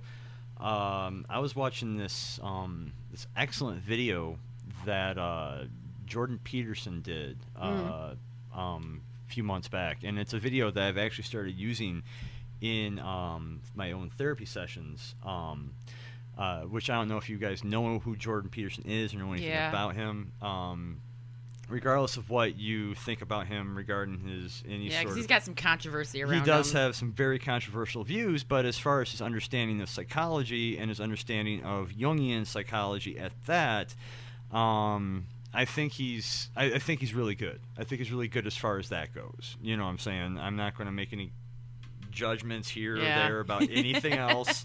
That's not my that's not my that's not the point of this. Um, but um, as far as a modern voice of of of Jungian style psychology, I think Jordan Peterson does a fine job. And um, in this video, um, he's talking about um, you know a practical way to approach one's shadow, and he and um, the reason why I enjoyed it so much was because this was stuff that I already had come to realize myself, but it, it was just cool to hear, you know, someone who's more of an authority on the subject validate what I already fucking knew. Um, but he's talking about um, resentments, and that um, the one of the most practical and effective ways to confront the shadow without di- diving into any sort of uh, mystical practices or any sort of uh, practices involving maybe psychedelic drugs wa- is to contemplate and examine your own resentments. Because if you think about it, your resentments will tell a lot about you. Because whenever you're harboring a resentment towards something or somebody, um, you know, we can end up having these uh, falling into these mind spaces that are, are very dark, you know, and and very destructive. Where we're thinking about, you know, like what you were saying, Bonnie. You know, I'm either going to have to kill myself or kill this dude. You know, but it's like you were at that point where everything was so toxic and so bad, and the resentment was built up so much, Yep. where you were starting to entertain these really dark and, Oh, yeah, it and was self-destructive fantasies Very ugly. you know and and so um yeah that's uh, and i think that's another reason why something like the 12 steps for example is so effective is because a large portion of the 12 steps has to do with confronting your own resentments and it's like confronting your own resentments Yeah. sort of gives you like a a peek into this part of yourself that is not naturally within your your conscious awareness. You know what I'm saying? So, Yeah, it's it's facing this darkness though too. I think. I mean, that's part of this thing. You know, going on that same theme, this idea. Um, before I stepped away, what? shockingly, Go ahead. I credit Scott for not being in that place anymore. Because when I was in that place, it's pretty much when I met you and Doug. Okay. Yeah, that was a long time ago. Yeah. Yeah. Um, I got out, started having fun, yeah. made different Life's good now. No, I think that I think that's one of the problems. I think you know, I mean, I don't want to get all you know big picture on things, but I think that is a problem a lot of people have today, though, or these days. Um, and we've talked about it before here, and we'll keep talking about it. It's this idea of self-evaluation, self-reflection, um, always self-monitoring yourself, seeing what things you can you can do better on, uh, and sometimes you don't act on them. no. Sometimes you don't act on them, but you know you're thinking about them though too. Yeah. Um, I, I know certain people that just they're they're in that circle you talked about before. Yeah. Where they just kind of just keep going in the same circle over and over again, and they have people all around them saying, "Here, do this. Mhm. Here's the idea. Here's what can happen." Right? Mhm. Man, I'm getting this ugly look from you. What would I do? I wasn't giving you an ugly look. That's her face. Leave her alone. staring at you. that was the classic Amber resting. She can't bitch help face. her oh face. my god. Um, so I mean, I'm but still people. waiting on that T-shirt, by the way. Which T-shirt? I can't help my face, Oh yeah, I forgot about that. I don't even remember. What, what, asshole. It's when we were talking to Troy. Anyways, continue. Well, here's the thing. Amber has a T-shirt press right down here. I keep telling her to make T-shirts, and she won't do it. So yell at her. It's on her for this one, okay? I'll make it for you, Bonnie. Yeah, All there right, you I go. love you. Long time. I think I think people do run in that circle though, over and over Oh yeah. again. oh Um, yeah. And you know, I to a certain degree I understand it because you know we're talking about this idea of, of facing a darkness in your life, uh, whatever it may be. Um, it's not easy. It's no fun. No. it sucks, man. No. But it's necessary. Absolutely. It's totally necessary. Absolutely. Um, if you want to be someone, you know, if you want to be content, right? And Mm-hmm. contentment, I think, you know, in this in the discourse of this conversation, yeah, contentment, because I think people. I think you're you're right on that. I think too many people say, "Well, I just want to be happy." Yeah. You're not always. gonna- That's fucking impossible. Yeah. What the fuck is happy? Yeah, Being yeah. content is something different. being each content is something totally person. well yeah it's totally different um, and i find that fascinating because yeah um, i think too many people are striving they're, they're setting the bar too high Oh yeah. Absolutely. they're aiming too high as a person it's like no you want to be content um, we've had these conversations i've talked with people before about this and, I, and I've asked this. We were talking about this with Exy the other day on our ill-fated show that will never be ever aired. Let's not mention it again. It really sucks, though. It pisses me off. I wasn't even here, and I'm angry about it Oh, because I'm I so wanted to bummed. hear I the show. So bummed. It was so good. But anyways, um, I I mean, it just in the last couple of years, I've finally learned what true lax, relax, like relaxation Mm-hmm. is. Never knew what it was. Never understood it. Um, and I actually had to ask a therapist about it. like, what the hell? She's like, well, you need to, you know, learn how to relax more. I'm like, what the hell is that? yeah, Scott used to be a way more high-strung, uptight motherfucker than he is right now. I'm like, what what is relaxing? What what is that? What does it feel like? What do you do? How how do you get there? I mean, I want to understand the the mechanics of that too. And um, well, I mean, where I got it, and I'm and I've experienced it now, and it, it's wonderful, right? Um, but you know, it's a, it's an area for me now, at least, and I think it could be different for for everybody. I mean, what relaxation is, right? Depending on your level of intensity as a person. Sure. Um, oh, you you are fucking fired, Bonnie. I don't get paid for this. Still fired. Don't matter. So, um, well, I felt it just a couple weeks ago. Uh, when I went down for that, that trip, I don't, I don't- yeah, well, yeah, you got you got Yeah. the tw- yeah you got the LP version at, at PJ's. No, I got the 10 inch version. You got the 10 inch Yeah, version. 10 okay, you didn't get the LP version. version. Yeah, I didn't You get the you LP 10 inch version. so, uh, but one of those things that within that trip, um, I discovered some really amazing music. Mm-hmm. Right, I, I really in the in, in that in that that whole trip, I discovered some stuff that I'm like, man, I am embarrassed that I never knew about this stuff before. I feel like I have actually insulted the artist by not knowing their music. I mean, I, mm-hmm. I'm, it's that good to me, right?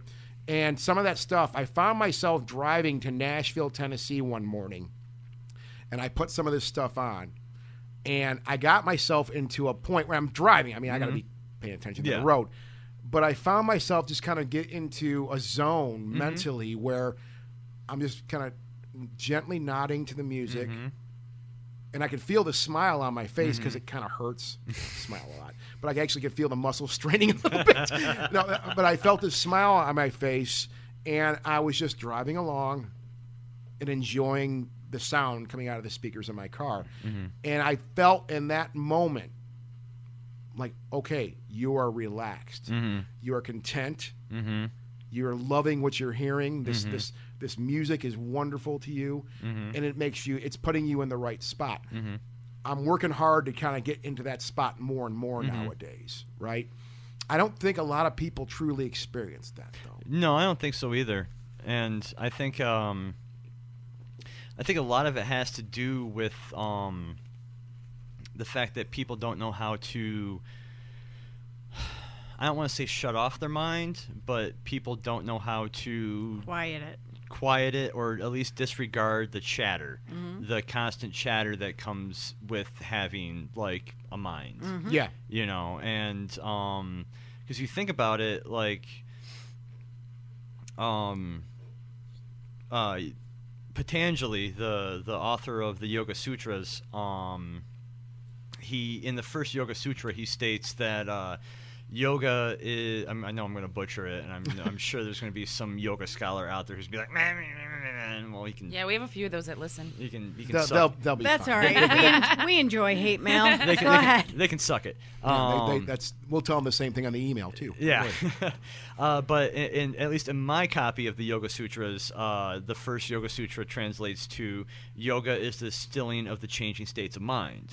You know, where basically what you're Oh. doing is is you know the mind is constantly in this state of oscillation. Yeah, you know, yeah. oscillating. A, across extremes Yeah. and um, you know i guess at the end of the day the primary purpose of uh, one of the primary purposes I should say of yoga is to is to still that is to still that oscillation Yeah. and that includes um, the stilling of one's thoughts because if you aren't occupying your mind with something something that you're contemplating something that you're deeply uh, engrossed in reading or watching or whatever and you just kind of let your mind do its thing Yeah, yeah. uh, you know you, there's no telling what kind of shit is going to bubble up from the fucking It usually the goes to bad places. Yeah, and oftentimes it goes to bad places, you know. Yeah, yeah. And and so, um, you know, a lot of people, um, they they don't know. I think a,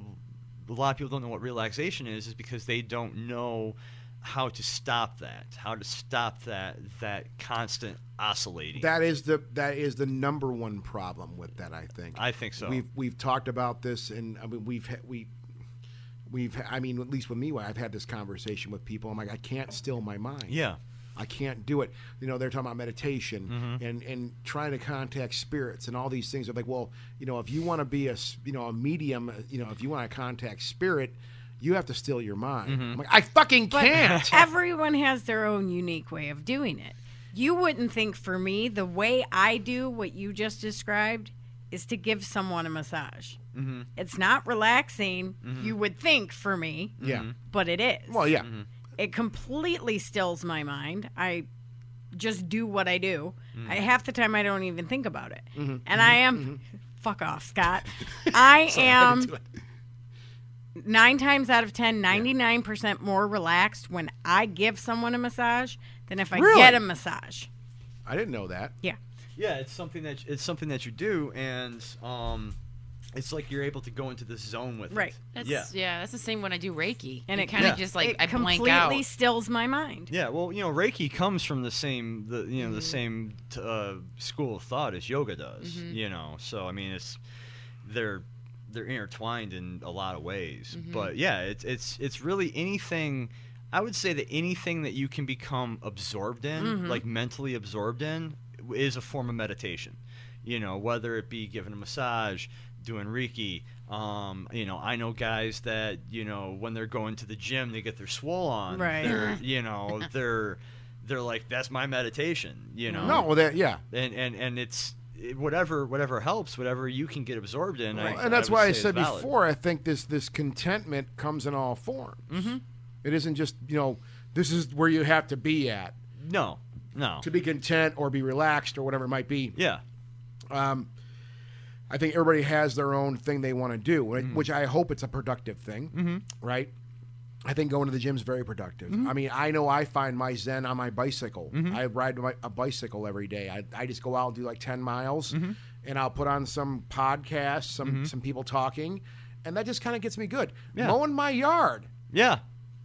As much as people are like, I hate mowing the yard, I'm like, no, I, I dig it. Mm-hmm. Yeah, it's a chore, I know. But I put on something cool to listen to, Yeah. and I just, it's my time to kind of just phase out Yeah. and not have to interact with anything or anyone. No, Absolutely. No, no offense to people in this room. um, but it's my time just to kind of just zone out and do my own thing and kind of get into a, a zone that I like to be at. Mm-hmm. Uh, I think that it, it comes in all these different forms, like I was saying. Um, and I think I think that's I don't think people even realize it sometimes. Like you know, I mean, Bonnie, I had no idea about that. It's actually very interesting that you said that. Uh, but I, I think a lot of people don't even. Some people might not even know they're meditating. No, yeah. A lot of times people will meditate and they don't even realize that it's meditating. You know, Yeah. like I um, interesting story. Um, so some people I know, um, they they've got a son. He's about I think he's about fifteen, Yeah. maybe sixteen now. Um, very precocious young man. Uh, but um, his mother was telling me about how when he was around two, she walked into his bedroom and she saw him sitting like like full lotus style doing doing this and she was like what are you doing Mm-hmm. and he's like i'm meditating mama and she's like where'd you learn how to do that and he's like my brain just told me Past life. yeah. oh, dude, if, if you if you got to know this guy, this kid, you would be super impressed. He's um, definitely uh, one of the shining hopes, one of the shining examples of hope for the the younger generations. Um, but yeah, I mean, you know, a lot of times people will will get in a, will get into at least a, a quasi meditative meditative state. Yeah. You know, not realizing that's actually what they're doing, but they just do it because you know they it's something they kind Well, of it- stumbled upon. it feels good. Yeah, it feels good. It feels good. It does. It's relaxing. Yeah. Um, from relaxation, I think you do get you get that contentment we're talking about too. Mm-hmm. Um, I, again, I don't think people realize that. I think, and I, you know, it kind of goes back into that circle thing we were talking about. Mm-hmm. Um, you know, I, I don't think people have that. you know, there's no balance, Mm-hmm. I guess. Um, you know, uh, we do our degree of partying here at the Ghostly Talk House. We, do- we, we have a, we have a lot of fun. However, I do know personally, and I know Amber does the same thing too. Uh, we do have our extracurricular activities that are you know outside in nature, doing things, being in the sun, breathing fresh air, or as fresh it can be in, in the suburbs. but I mean, doing things that are, you know, it, it, it's it's a balance. I think um, to try to you know to just to try to be a balanced person and be and be a decent person too. Oh, yeah. Um, it, it, it's it's so complicated, but it's so simple at the same time, uh, and that's why I try not to preach on stuff like that to people. But at the same time, like, dude, it's right there, man. Yeah. You know, I mean, you have all the uh, what makes you what makes you happy. Let's just I'll say the word happy. Like what makes you happy, right? Mm-hmm. Well, well, well, you know, like you know, and a lot of people I know, well, I like to listen to punk rock. Well, then fucking listen to punk rock. Mm-hmm. Just listen to punk rock, and you know, and do that. A lot of these people do, but they even cloud that. Mm-hmm. Oh, that yeah. stuff gets clouded with all with all scene bullshit and all this other Oh, yeah. stuff that, that that's part of you know if you're an active member in music and whatnot. Yep. We're both we both know this. Yep. Uh, being a part of communities and music and stuff like that. Um, you know, you cloud it with all this stuff, and I and it's, it's always been something that's made me laugh so hard over the years. I've seen all these things like rise and fall of all this music and Mm-hmm. different whatever it might be, and there always was this this aligning attachment that goes around it. Yeah. right. Yeah. Uh, like and- scene politics. Uh, and the- yeah, to call it that. Then you Yeah. and you know, well, you, you get uh, an amazing group of people. Mm-hmm. They some really cool people, and you're like, wow, these people are doing some really great stuff. And then yeah, that's when the whole political thing starts up, Mm-hmm. and then you start seeing all this stuff, and I'm like. This is the wrong application here, Mm. but I think it's a, that's just a matter of group dynamics, and that's a part of the human experience, though. Yeah. the people will, will congregate, and then all of a sudden you have higher ups and lower downs. Yeah, yeah. and You have all these things, and the the, the, the person that more people will be attached to, and the person that people don't want to be around. Yeah.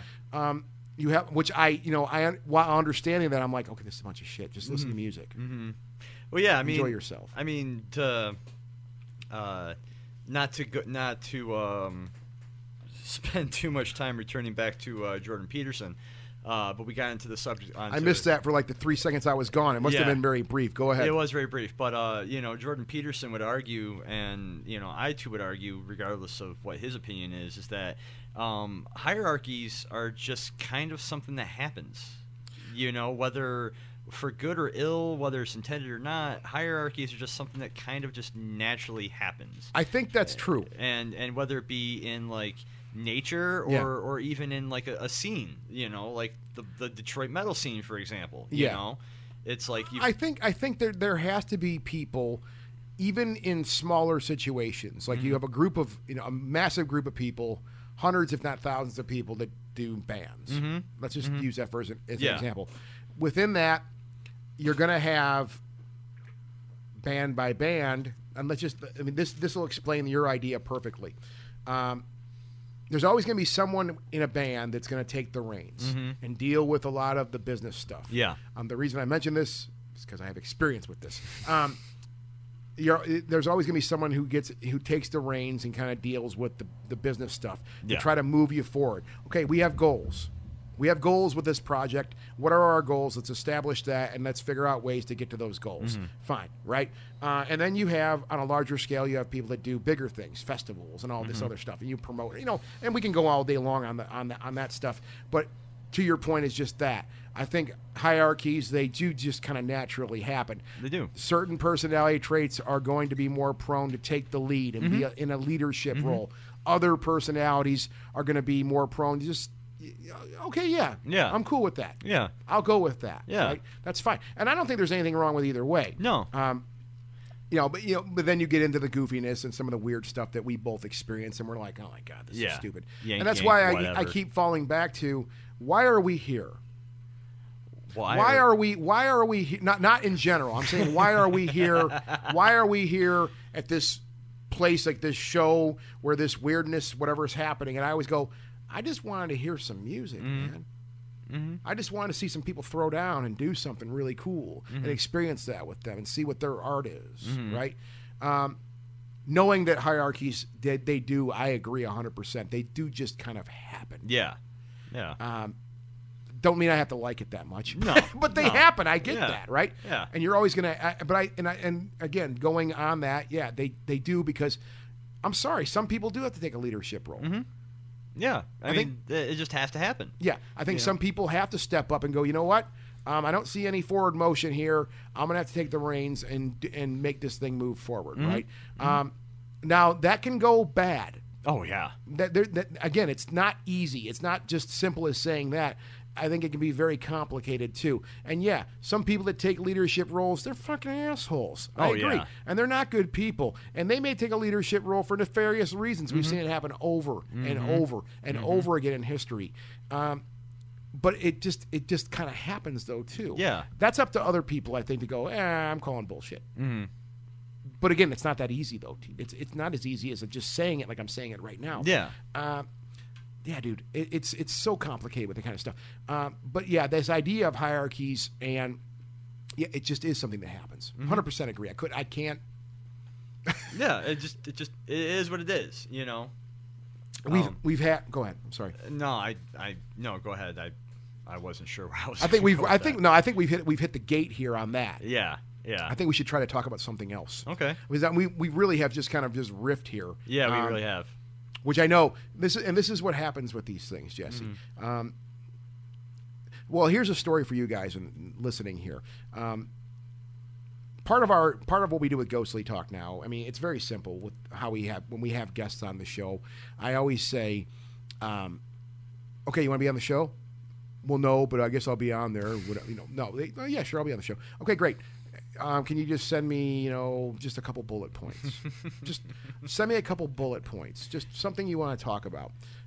So Jesse, who's sitting here, our illustrious guest tonight, I'm like, yeah, just send us a couple bullet points, some stuff you want to talk about, man. Nothing, nothing major. So Jesse sends us a two-page, detailed that we're actually looking at right now. I actually might want, I might, if you don't mind, I might actually put this up for the post for the show. I don't know. This is pretty cool looking. Yeah, sure. Um, and the reason I say that is, yeah, I don't know where. Honestly, to this point, you know, like I said, I said before the show, let's just let's just see what happens here. I don't know what we've really covered. However, looking at the looking at our sheet right now, um, Freemasonry. Yeah. Let's just let's just go there. Let- Let's fuck the segues and be Yeah. totally horrible. Yeah, sure. I, I, you know, because this is something I'm actually I'm so fascinated with. Um, I guess let's start with that. I mean, Okay. now I am the grandson of you know a 33rd degree Mason, so Mm-hmm. um, you know I have some experience with this, but I'd like to hear your you know your thoughts on. I mean, let's just I don't even know where to start at. Bonnie, Yeah. help us out here. Where do we start here? I don't. I'm taking a nap. Okay, fine. Anyway, so it's just you and me, This Jesse. subject Amber, bores Amber me. left. I don't know where Amber went. Go ahead. Taquitos. She's got more taquitos. Taquitos, probably. Now, well, I mean, why did you even write? Th- let's start with that. Why did you even write this down on the sheet here, man? Well, I- that's that's actually an excellent question. I would say the reason why I wrote that down on the sheet is because that Freemasonry to me was in a lot of ways the the key that put me in a situation to where I was able to um, encounter specific people that I needed to encounter and learn specific things that I needed to learn and have uh, certain experiences that have kind of led me to where I am now. Now, to be clear, you are a Mason. Uh, I am a Mason. I, to be clear, I am a Mason who has been suspended from Freemasonry for non-payment of dues. Such Okay. a rebel. Okay. well, so what happened was I'm sorry. I didn't mean to put you in that spot. no, I mean, it's fine. Okay. I, all right. I, I don't. I don't mind. I didn't mean it like about that. No, I, All right. no, it is funny. It is funny to Yeah. think about. I mean, Yeah. um, you know, I mean, I spent fuck five, six years, maybe more. I can't quite tell you off the top of my head. Yeah, involved in Freemasonry. You know, um, I'm I'm a third degree ma- I'm a third degree Mason, which is a Master Mason. Mhm. I, I was the the worshipful master of my lodge for a Mhm. year. Um, I've I've sat in several other offices within my lodge and uh, was able to. Um, I'm not going to be so arrogant is to say master those positions, Yeah. but um, develop a, a, a really good understanding and ability to perform those positions. Yeah, The, yeah. uh, uh, the senior deacon, I, I've actually been told by um, a couple different brothers, um, couple of those, two of those brothers in particular, being um, people that I would, I would regard as uh, significant mentors in my life. That Yeah. I was the finest senior deacon they had ever seen hmm and I've also been the senior warden and I've been the chaplain. Uh, but um, so basically, what happened was is uh, our lodge got shut down because there was a you know what? Fuck it. I'm just going to say it because I mean, I'm I, I have no intentions of reaffiliating with the Freemasons at all. Okay. Um. So I'm just going to say it. There was a Grandmaster that ended up taking over uh, one year that um, really just fucked everything up for a lot of lodges, mine in particular, and um, he uh, he essentially um, pulled our charter and declared us defunct on uh, with with on certain grounds that we were already making it a point to address, but Yeah. he just said, you know, pretty much fuck you guys and pulled our charter from us Mhm. and so we weren't able to meet as masons uh, under that lodge anymore and then once i don't know i'm not sure how it is in other states but in michigan um, if you are in a situation where you're in a lodge and your charter and your lodge folds or closes mm. down for whatever reason Yeah. you go to something called the grandmaster's lodge which is a virtual lodge it doesn't really exist you don't have meetings but it exists on the books Yeah. so that way you can say i have a lodge that i belong to because you have to affiliate with a lodge when Yeah. you're a member and so the idea was we put they put all the homeless masons in uh, or motherless masons Mhm. um, in the grandmaster's lodge and then you have a year of paying uh, uh, you know uh, of paying dues to the grandmaster's lodge to find a new lodge to affiliate with Yeah. well, by this point, by the time they had yanked our charter, uh, we had already had uh, a few run-ins with this asshole, and that really left a pretty sour taste in a lot of our mouths. And so, I'm like, "Fuck you! I'm not paying dues to your bullshit made-up lodge, Mhm. and I'm not going to I'm not going to reaffiliate with another lodge when the lodge that I want to affiliate with Yeah. is right here and it doesn't exist because you're an asshole. This sounds just like what we were talking about a few minutes ago, like scene politics, man. Yeah, yeah. Oh, oh, huge, Wow. huge politics, huge politics. Wow. You see- anyway, yeah. All right. Um, the Grand Lodge of Freemasonry could almost be equated as a microcosm of the federal government, whereas uh, the Grand Lodge being like the federal government, um, the individual lodges um, exist mostly just to support the Grand Lodge, the same way we as citizens is, exist to support the government. Yeah. Uh, that's how it is with with Freemasonry too. The lodge, the, the Grand Lodge, is not there for the lodge for the individual lodges. It's not there to offer any assistance or any support. Yeah. The Grand Lodge is there as a parasite to just suck uh, per capita out of the individual lodges From their dues. from their dues. Yes. Wow. Yeah, and um, yeah, and and so, and, at this time too, by the time our our, our charter had gotten pulled, I was already um, heavily involved in my yogic practice, Mhm. and I had gotten to a point with my yogic practice where Freemasonry, other than the fact that it was a place to go and we had a building to uh, as a central as a centralized location for meeting up. Mhm. For the most part, Freemasonry had become a, a secondary thing for me. Okay. Um, so yeah, so I, I was, you know, part of it is bitterness, part of it is just general principle, and part of it is I felt like I had more or less gotten all I needed to get out of Freemasonry. Yeah. Uh, I chose not to not to reaffiliate and have no intentions of reaffiliating. Wow. Um, but um, but the reason why I got into Freemasonry, the, to very begin with, Yeah. Why? Why is it even on the paper? the reason why it's on the paper Yeah. was because when I was, I think it was about 23, Mhm. and I started to reignite my interest in the occult. Yeah. Uh, and because, you know, throughout middle school and high school, I was interested in things like, you know, uh, Anton LaVey, the Necronomicon. Yeah, yeah. You know, all the all the bullshit books that every dipshit fucking 13 year old gets into when they want to start studying this Yeah, stuff. yeah, yeah, You know? yeah. And uh, it was an interest that never fled me, but it was an interest that I had put on the back burner. And so by the time I was, like I said, about 23, some things that happened in my life. Uh, girl, girl I was with at the time, we had had a miscarriage. Oh, God. Um, and uh,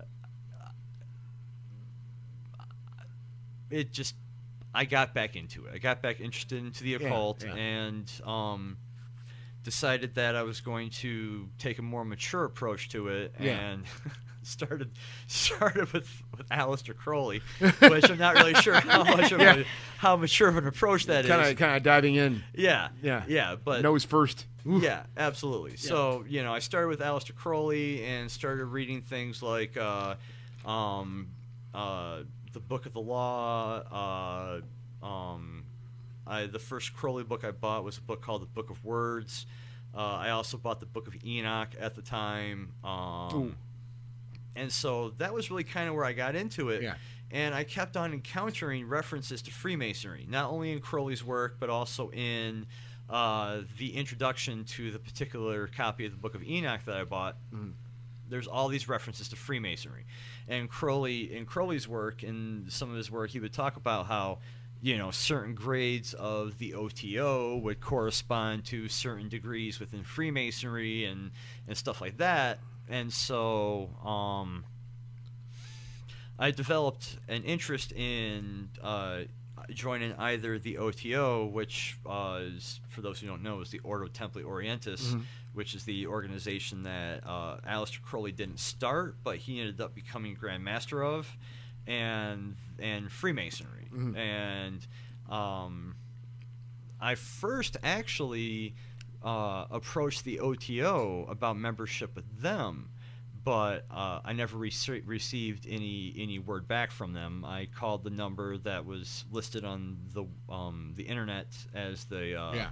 the number for The, the contact number. the, the contact number for the Detroit Oasis, Yeah. and I never heard back from them. And then around this time, uh, my buddy Grizz, who I had known for a few years, and we always joked about how we wanted to join the Masons and how we we we came up with these elaborate schemes to uh, to try to join the Masons. Yeah. And he ended up, uh, he, I ended up running into him one night, and he's like, "Dude, I ended up joining the Masons." I'm like, "No shit, you finally did it." Uh, he- he's Yeah. like, he's like, "Yeah, me and me and a couple other people that we knew, and and then there was one guy who had been around for a while that."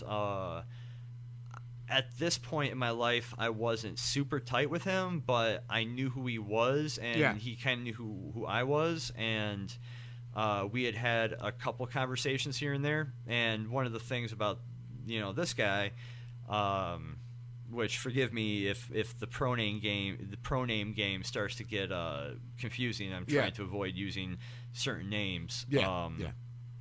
but uh, you know, it was always known that this guy was a, mason. You Yeah, know, yeah. not only was he a mason, but he was involved in like other deep shit. Yeah. Yeah. And uh, and so, um, so yeah, so Grizz had informed me that you know him and this other guy, they joined this particular lodge out Yeah. in out in um, northern Oakland County hmm and uh, and that this this other Mason, um, he was starting to hang out too, which they had known him from around the way for other reasons. And so I'm like, dude, do you think you can get me in? And he was like, yeah, Yeah. Yeah. yeah. Let me, I'll get you an application. You know, fill out the application. Uh, you know, get get someone get a um the uh another person to uh, to sign it as one of my sponsors, I guess you could say, Mhm. and then turn it in, and then you know we'll, we'll get uh, Just you'll have to from go. Yeah, Yeah. Just go Yeah. from there. Yeah. and so so that's what I did, and I ended up. Uh, getting called one day. It was funny. I was actually called. They called me on my work phone uh, at the time, and uh, and they're like, "Yeah, we want to schedule a, a, an interview with you." And so I scheduled the interview, and I was so I was so nervous. Like I thought I was going to be like sitting there with like the finest men, you know, that I was ever going to meet, like yeah. Yeah. scholars. You have this and- picture in your mind. yeah, of these like brilliant like scholars and like gentlemen and shit. Yeah. And it was like the most it was the most like laid back fucking uh informal interview Yeah, at yeah. a 24 hour diner I had ever had. And Wow. I, yeah, and they're sitting there asking me questions, and I'm like trying to elaborate uh, Yeah. on like what, I, well, like, do you believe in God? And I'm like, well, when I say I believe in God, I mean blah blah blah blah blah blah. blah. And they're just like, they just didn't give a shit. They're just like, okay, whatever. well, you know, I mean, not to cut you off, but you know, growing up in the around, you know, my like I mentioned my grandfather. Mm-hmm. One of the things that I was always, you know, and I'm not, and I'm not poking fun in any way No. whatsoever. But one of the things my mom would say that those guys just get together and play cards and drink coffee like two or three times a week. That's all those fucking guys do. It's just a place for them to hang out. You know, and that's just you know. And again, I'm not poking fun. No, I, no. I, I'm, I mean that respectfully. You're you're, Um, you're you're pretty accurate, I mean, actually. because I mean that's you know growing up. I mean, I spent a lot of time with DeMolay kids. Mm-hmm. Uh, I was introduced to the DeMolay when I was very young, Mm-hmm. and it was really cool. Um, I mean, th- they were older, yeah, so I'm like, you know, and it was like one of my first. I, I can say this playfully. Where did where did Amber go? By the way, I have no idea. she ordered a She- she ordered a you pizza. Ordered pizza. She ordered a pizza. So you're up there just like gobbling pizza down right now. This is ridiculous. that's cold blooded. That is cold shit. Yeah, that is That's cold. that's cold She didn't even That's tell cold us. shit right there. We could have I'm like, I've been- totally all right, paused. there's this, there's this empty sti- seat in the studio right now, and I'm like, where did Amber go? But anyways, so you know, I mean, there was I was gonna say, Mm-hmm. yeah, that, I actually have some very fond memories of the DeMolay. I mean, I wasn't in in the DeMolay. I was. I could have easily joined. Yeah. I mean, I, they they were ready for me. Yeah. You know, and it was a lot of really great first. I mean, I went to my first dance Mm-hmm. at the DeMolay. like they were like, you know, I mean, I'm just this little kid, Yeah. and I'm dancing, and they're like, "Go, Scott!" Go! I mean, I had all this encouragement. It was, I, I remember, it was such a wonderful experience, Mm-hmm. and I, you know, the first like crush I think I ever had, this girl Holly, who was like, you know, 17 years old, and I'm like 11, right? like, oh my god, you know, and I mean, I was in love with this this this this girl, you know, whatever. So I had a lot of really great memories Yeah. from that, Yeah. and for some reason you know, and this is no problem with my parents either. It was something that my parents put the brakes on because it was like, you know, join the DeMolay. You know, you'll be, Yeah. it'll be great. And it was just something that I think I was kind of pulled away from as a very young person. Okay. I don't know the reasons, Okay. and I and it, and I'm not saying that as um as as a slight on on DeMolay No. or or the Freemasonry at Yeah. all. Um, but it was just you know I had some really interesting experiences growing up. Yeah. you know, with Sounds my like it. It was interesting stuff. Yeah. Sorry, I didn't mean to cut you off. Man. No, it's okay. yeah. Um, but, But, yeah, you know, back to your thing. but yeah, so so I did my interview, and then um, you know, I maybe took a couple weeks for them to get back to me, and they got Yeah. back to me, and Yeah. they're like, "Yeah, you're in." And so you It's know, just that easy. You just you're in. yeah, pretty much. I I'm sure you have to fill out some paperwork. Yeah, you have to fill out an application. You have to have two people to uh, to endorse you on your application. Okay. Uh, but other than that, No different than getting a job. No different. yeah, no, no, not It's a really. reference, Not yeah. really. Yeah. yeah, And actually, I had to I had to put a couple business references on my application, even then. So. Oh, really? So not only did I Well, have they want to make sure they're not, they're not bringing out a shit bag. yeah. I, I understand that. So yeah. not only did I have to find two Masons who would endorse me, but I had to have I think about three three uh, business references. professional Yeah. references. Wow. Yeah. Okay. And um, yeah, and and then what they do is you hand the application in, and then I mean I learned about the the inner workings of this later. Yeah, Is yeah. what they do is they read the application in open lodge, and then they they put it up to a vote. Yeah, yeah. Where um, you know where the the Masonic voting system is actually where the whole uh, um, being blackballed uh, Yeah. saying comes from Yeah. where if if you're denied entry, you're essentially you're blackballed, and so, So you can't you can't apply to any. I mean, well, Yeah. when you apply to be a Freemason, it isn't just for one specific lodge. well, it's it's it's one specific lodge, but it's under the jurisdiction of the Grand Lodge. Yeah, the whole whatever, thing. of whatever state you belong Yeah, to. yeah, which right. then gets its legitimacy from uh, Grand Lodge of England usually. Yeah. Okay. All right. And so, um, so yeah, so I mean that's basically it. They read Yeah. it in open lodge. Uh, the interviewing committee, the the three dudes who, who who met with me and interviewed with me, they they got up and said something. You know, sort of gave them my sort of gave them a, their uh, their opinion about me based on the interview. Yeah. And then based on that, all the brothers vote whoever shows up that night. Yeah. And um, you know, if You're you- y- And yeah, and if you get as long as you don't get any black balls in that uh, in that ballot box, Yeah. you're in. And so it's that simple. Wow. Yeah.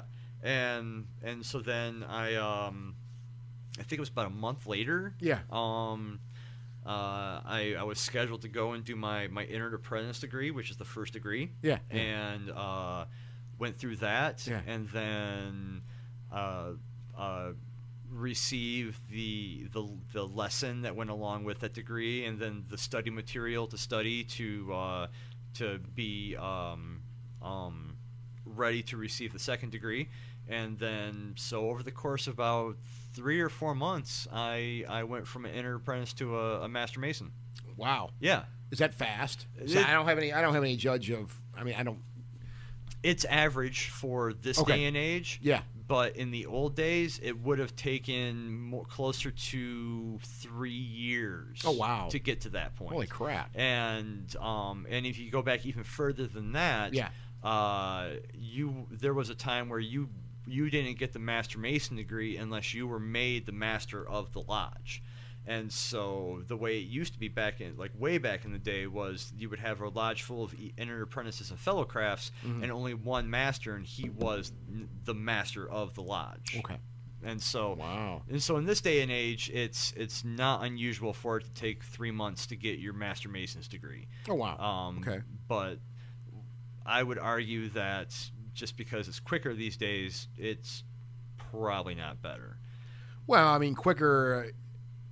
I, I can only imagine there's a certain degree of watering down if you're moving Oh, that yeah. fast through something. Oh yeah. You're not you're not pulling all whatever whatever stuff you have to learn. Oh yeah. The yeah. scriptures, whatever they may be. I don't know. Yeah. Tr- Uh, traditionally, you would have to learn um, a whole mess of shit. Yeah. Uh, you know, now there's just this kind of this basic catechism that they go through that as long as you can say the right words at the right time and make the right hand signs at the right time when they call for it, Yeah. then you're you're passed to the next degree. Well, why is that though? Why, why do Um, we think? I mean, I and, and it's not the challenge. It's just a question No, I'm no, curious it's- about. It's a good question, Yeah. and um, I mean, there might be other people out there who can have a more detailed answer Yeah, for you. yeah, but my understanding of it is is that um, throughout the years there has been a tremendous watering down of Freemasonry for a couple different reasons. One of which Well, is um, not to cut you off. I mean, Freemasonry itself is a watering down. The i- the term Freemasonry. I mean, from what, what my knowledge of the history of of, of the Masons, Mm-hmm. Freemasonry is what the name uh, Mm-hmm. alludes to. It's Freemasonry.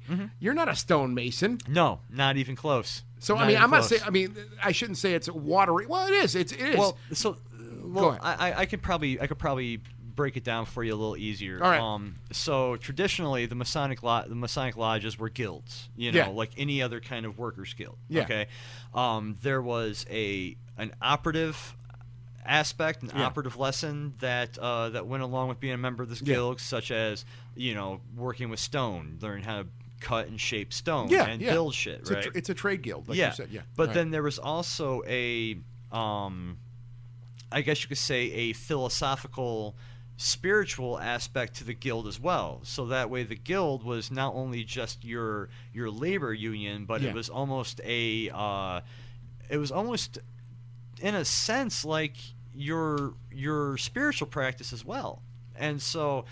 The, the, the early Masons they would learn the practical applications of, of the of these ideas Mm-hmm. into architecture, stoneworking, and shit like that. But Yeah. then there was always what is called the speculative side of Freemasonry, which is the more philosophical, spiritual side, where we're taking these uh, uh, these these things that have to do with um, shaping stone and cutting stone and stuff like that and building Yeah. things Yeah. and we're um, uh, we're looking at these these ideas within a spiritual context.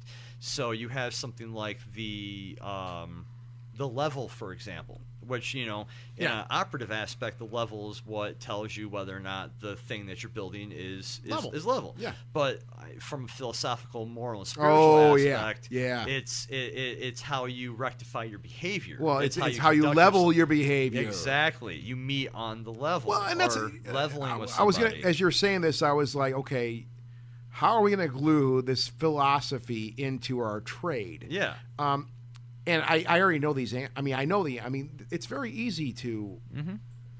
and I think it's a very healthy thing, though, too. I mean, Mm-hmm. uh, you have certain disciplines in your trade, Mm-hmm. and I've always found that the dis- I mean, honestly, the disciplines I've learned in the trade that I'm in, they have carried into my personal life Mm-hmm. Oh, yeah. as a person. Oh, yeah. and I think they're very good to have. Yeah. Sorry, I didn't mean to cut you off. But No, yeah, that's ahead. okay. Yeah. And, and and so um, and so what happened around um, this is where this is where um it gets a little foggy for me.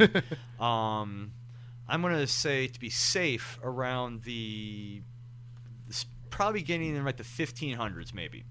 Um, you would you, there became this uh, this trend occurring where um, people who weren't stonemasons and people who had no mm-hmm. interest in working with s- stone Yeah. but were interested in the the speculative Well, okay, go ahead. but were interested in the speculative aspect yeah. but were considered to be scholars and and intelligent men of their own people like Isaac Newton for Well, yeah, example big or, names. or Elias Ashmole Big names. yeah Yeah. they they wanted to get involved in Freemasonry too, not Yeah. to work with stone, but just to participate in the the speculative aspect Yeah, of it, the full yeah. philosophical aspect of it. Yeah.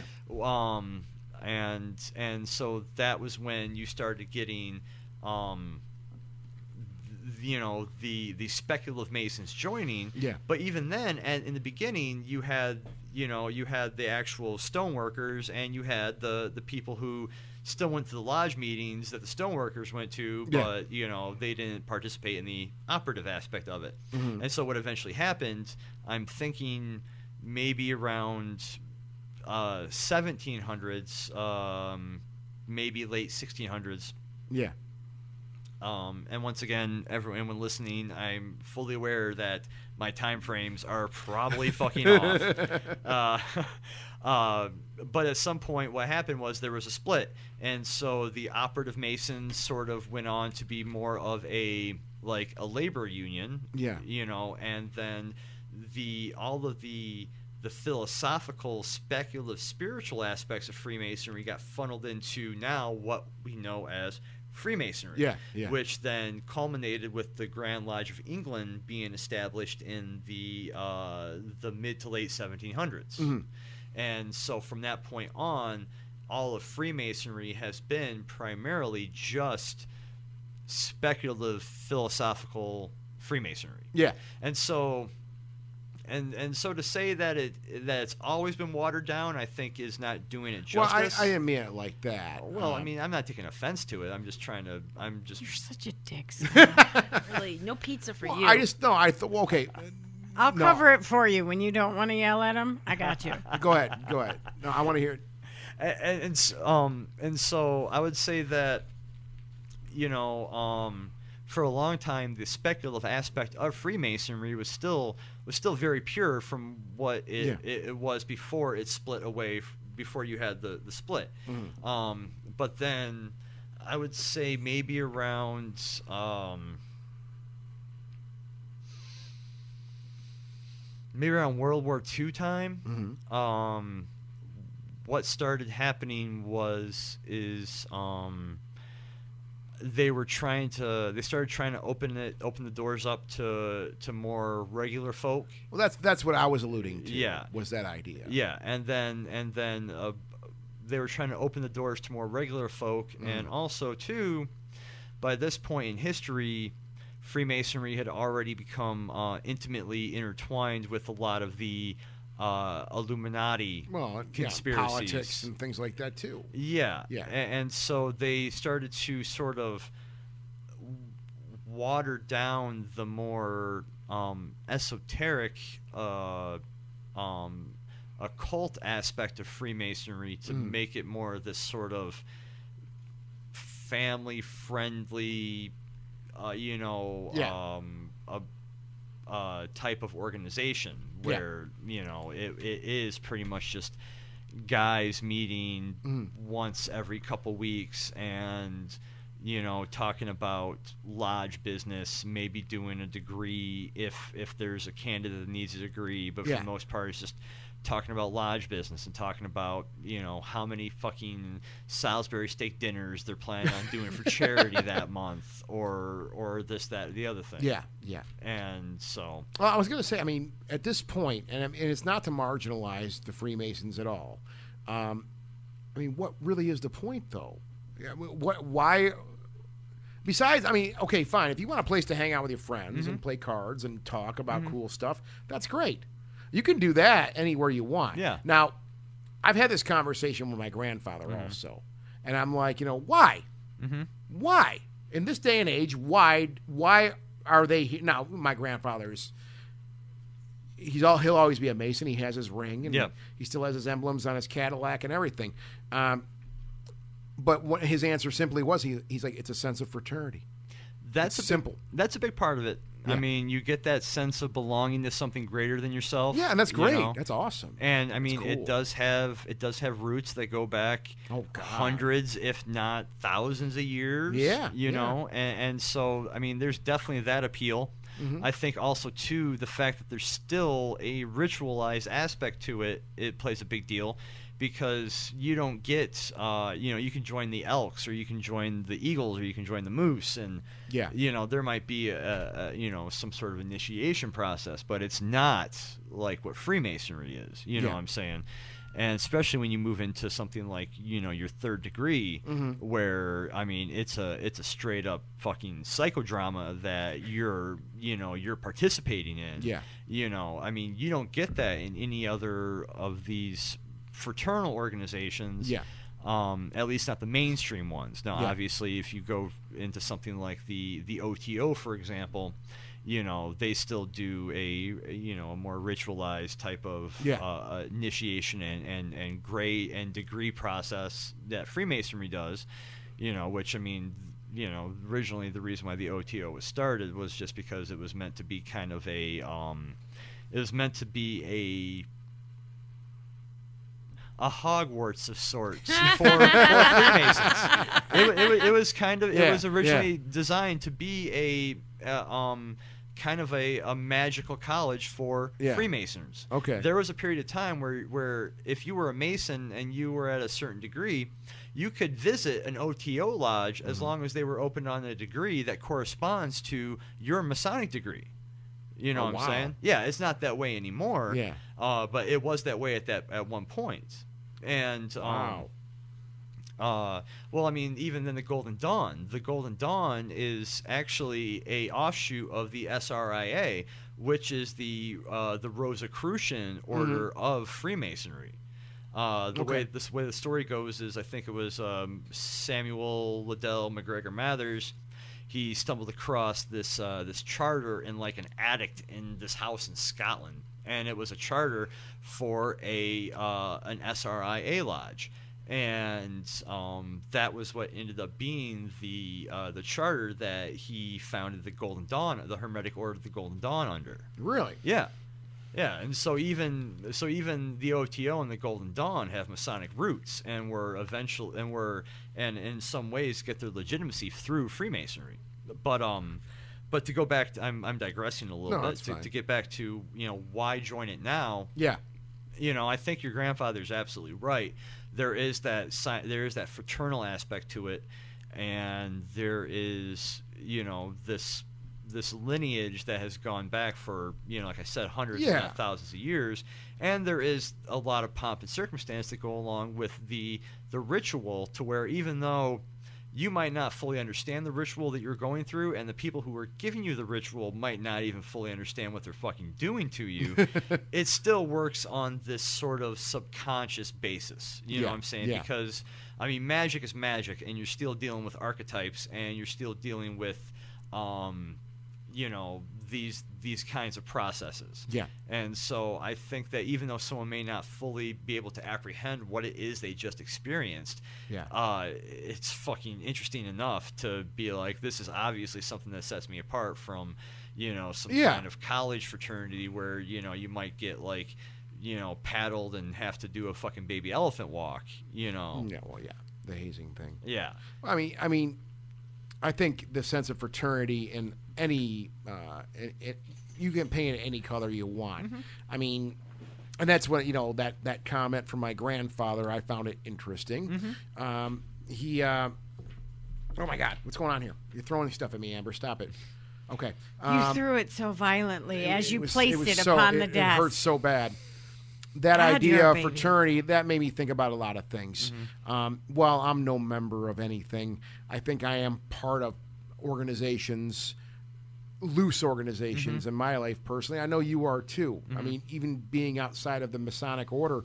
Um, you know, we we do we do music. We you know we, we do. I mean, I do podcasts. We're part of groups Oh yeah. you know and that and that does have we do have that same fraternal type of sense we have our tribal knowledge we have all these things that we do and it makes us feel like we're a part of something you know and i and that's always a nice thing you know I, uh, i've heard that that those ideas for so many years now gang warfare and thing well these kids just want to belong to something and you know, yeah and i understand that now yeah, obviously that's a wrong application of that go ahead Well, to to touch on that, Yeah. Um, and and I I, actually think this is kind of interesting. So if you look at um, if you look at various different societies, especially tribal societies, you know Yeah. what I'm saying. Um, the tribal society always had the initiatory tradition, Yeah. and the initiatory tradition has existed in, in different forms throughout history, right? Yeah, yeah. But if you look, if you compare, you know, older our current society and our current so- social dynamic with, um, you know, the these older types of so- so- societies where the um, the initiatory tradition is still strong. Yeah. You know, um, that's something that's missing. Is that we don't have a a sort of universal initiatory tradition for people to go through anymore. Yeah, like people now, like what what what is your rite of passage now as a young person? You get your driver's license. Yeah, you get your driver's license. You and turn 18, now you can Yeah. buy porn. Yeah. Okay, on 21, now you can buy alcohol. Yeah, Those are those are you know that you know Yeah. or, or you can go and be in the military if you want. Yeah. You can you can voluntary voluntarily Yeah. join the military. Um, jury duty. That's the only Yeah. thing. I mean, I've said that for years about about living in America. The only thing you really have to do in America, like that, you, that Mm-hmm. that you're required under penalty of like of law, is jury duty. Yeah. You have to do that. There's not even a fucking draft anymore. No. So really, the, you're right. We don't really have any any type of you know No. challenge. Like No. We we, we you do. will be a man. Yeah. I you, mean, I don't. you you can get out of jury duty by just saying you're racist. Yeah. Well, I know. Well, yeah, I guess that's even a loophole there. But you're required to show up there, take a day off of work, and show up there and say you're a racist and leave. I mean, you yeah, exactly. I mean, you get out of jury duty just looking like me. Yeah, but yeah, you're right. There aren't really any type No. of initiations No. that, that young people. I'm not saying men and men. I'm saying men and women. Yeah. That they that you know you're tested. Now I'm you know, I think in groups though, maybe something you're a part of. There are certain things you have to you know that you're gonna that you're gonna be a part of, and that's that's a cool thing. But in general, like in society, Yeah. we don't have that anymore. No, you're we don't. right. And I, th- I think that's one of the thing, one of the reasons why our society is so fucked up, is because we do not have this initiatory tradition where, you know, you're gonna learn. you're gonna learn, you're gonna learn what it is to be a man. You know, we're gonna take you out to the woods for a fucking night. Uh, gonna pound a heroic dose of psychedelic mushrooms in your head, and gonna show you what the fuck's going on. so glad you said mushrooms.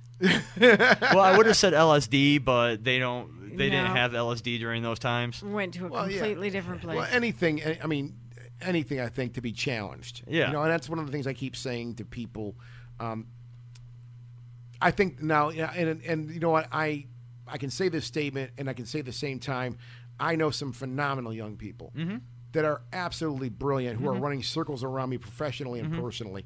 Um, but I think you know, there's a there's the other side of it though too, where there I you know people aren't being challenged anymore. No. um, we, we this kind of ties back to the very beginning of this conversation where I said uh, where we, we kind of equated this idea of survival and Mm-hmm. comfort where it's very easy to have that now Yeah. um, you don't have to work for food anymore No. you don't have to work for heat anymore Don't have to work for sex anymore. you don't have to work for sex anymore And in a couple of years it's going to be even easier Oh my god, yeah. okay Fucking not to go robot too brothels. yeah, I mean, yeah, right. So, I mean, all the all these things that you know that you had to work for, um, they're just coming to you now. Yep. So no one's being challenged. No one's having to learn any skills. Mm-hmm. Uh, just even Christ, any interpersonal skills on how to like you know hook up with a chick or a guy or whatever. I mean, th- there's there's a I mean you've I've, okay never mind. Anyways, you know what I'm talking about. I know what you're Um, talking about. but it does tie back to that, you know. And I, I think that that idea, yeah, we are as a society, and I'm not saying, yeah, there are a lot of fucked up things. Mm-hmm. I have a positive outlook for a lot. I do want to look towards the future and see positive things happening. It's hard to do that nowadays. I think, Yeah. um, especially with how how watered things. How watered down things can be nowadays. Mm-hmm. Um, you you know what happened to trades? What what happened to having to be challenged in things? Mm-hmm. Things that we've gone through, where you have this struggle. What I call what I call the battle for knowledge, uh, where you're battling for knowledge, battling for understanding for certain things, so you can achieve something. Maybe just career wise. Like, Mm-hmm. okay, look, I got to understand this crap if I want to make more money. Yeah.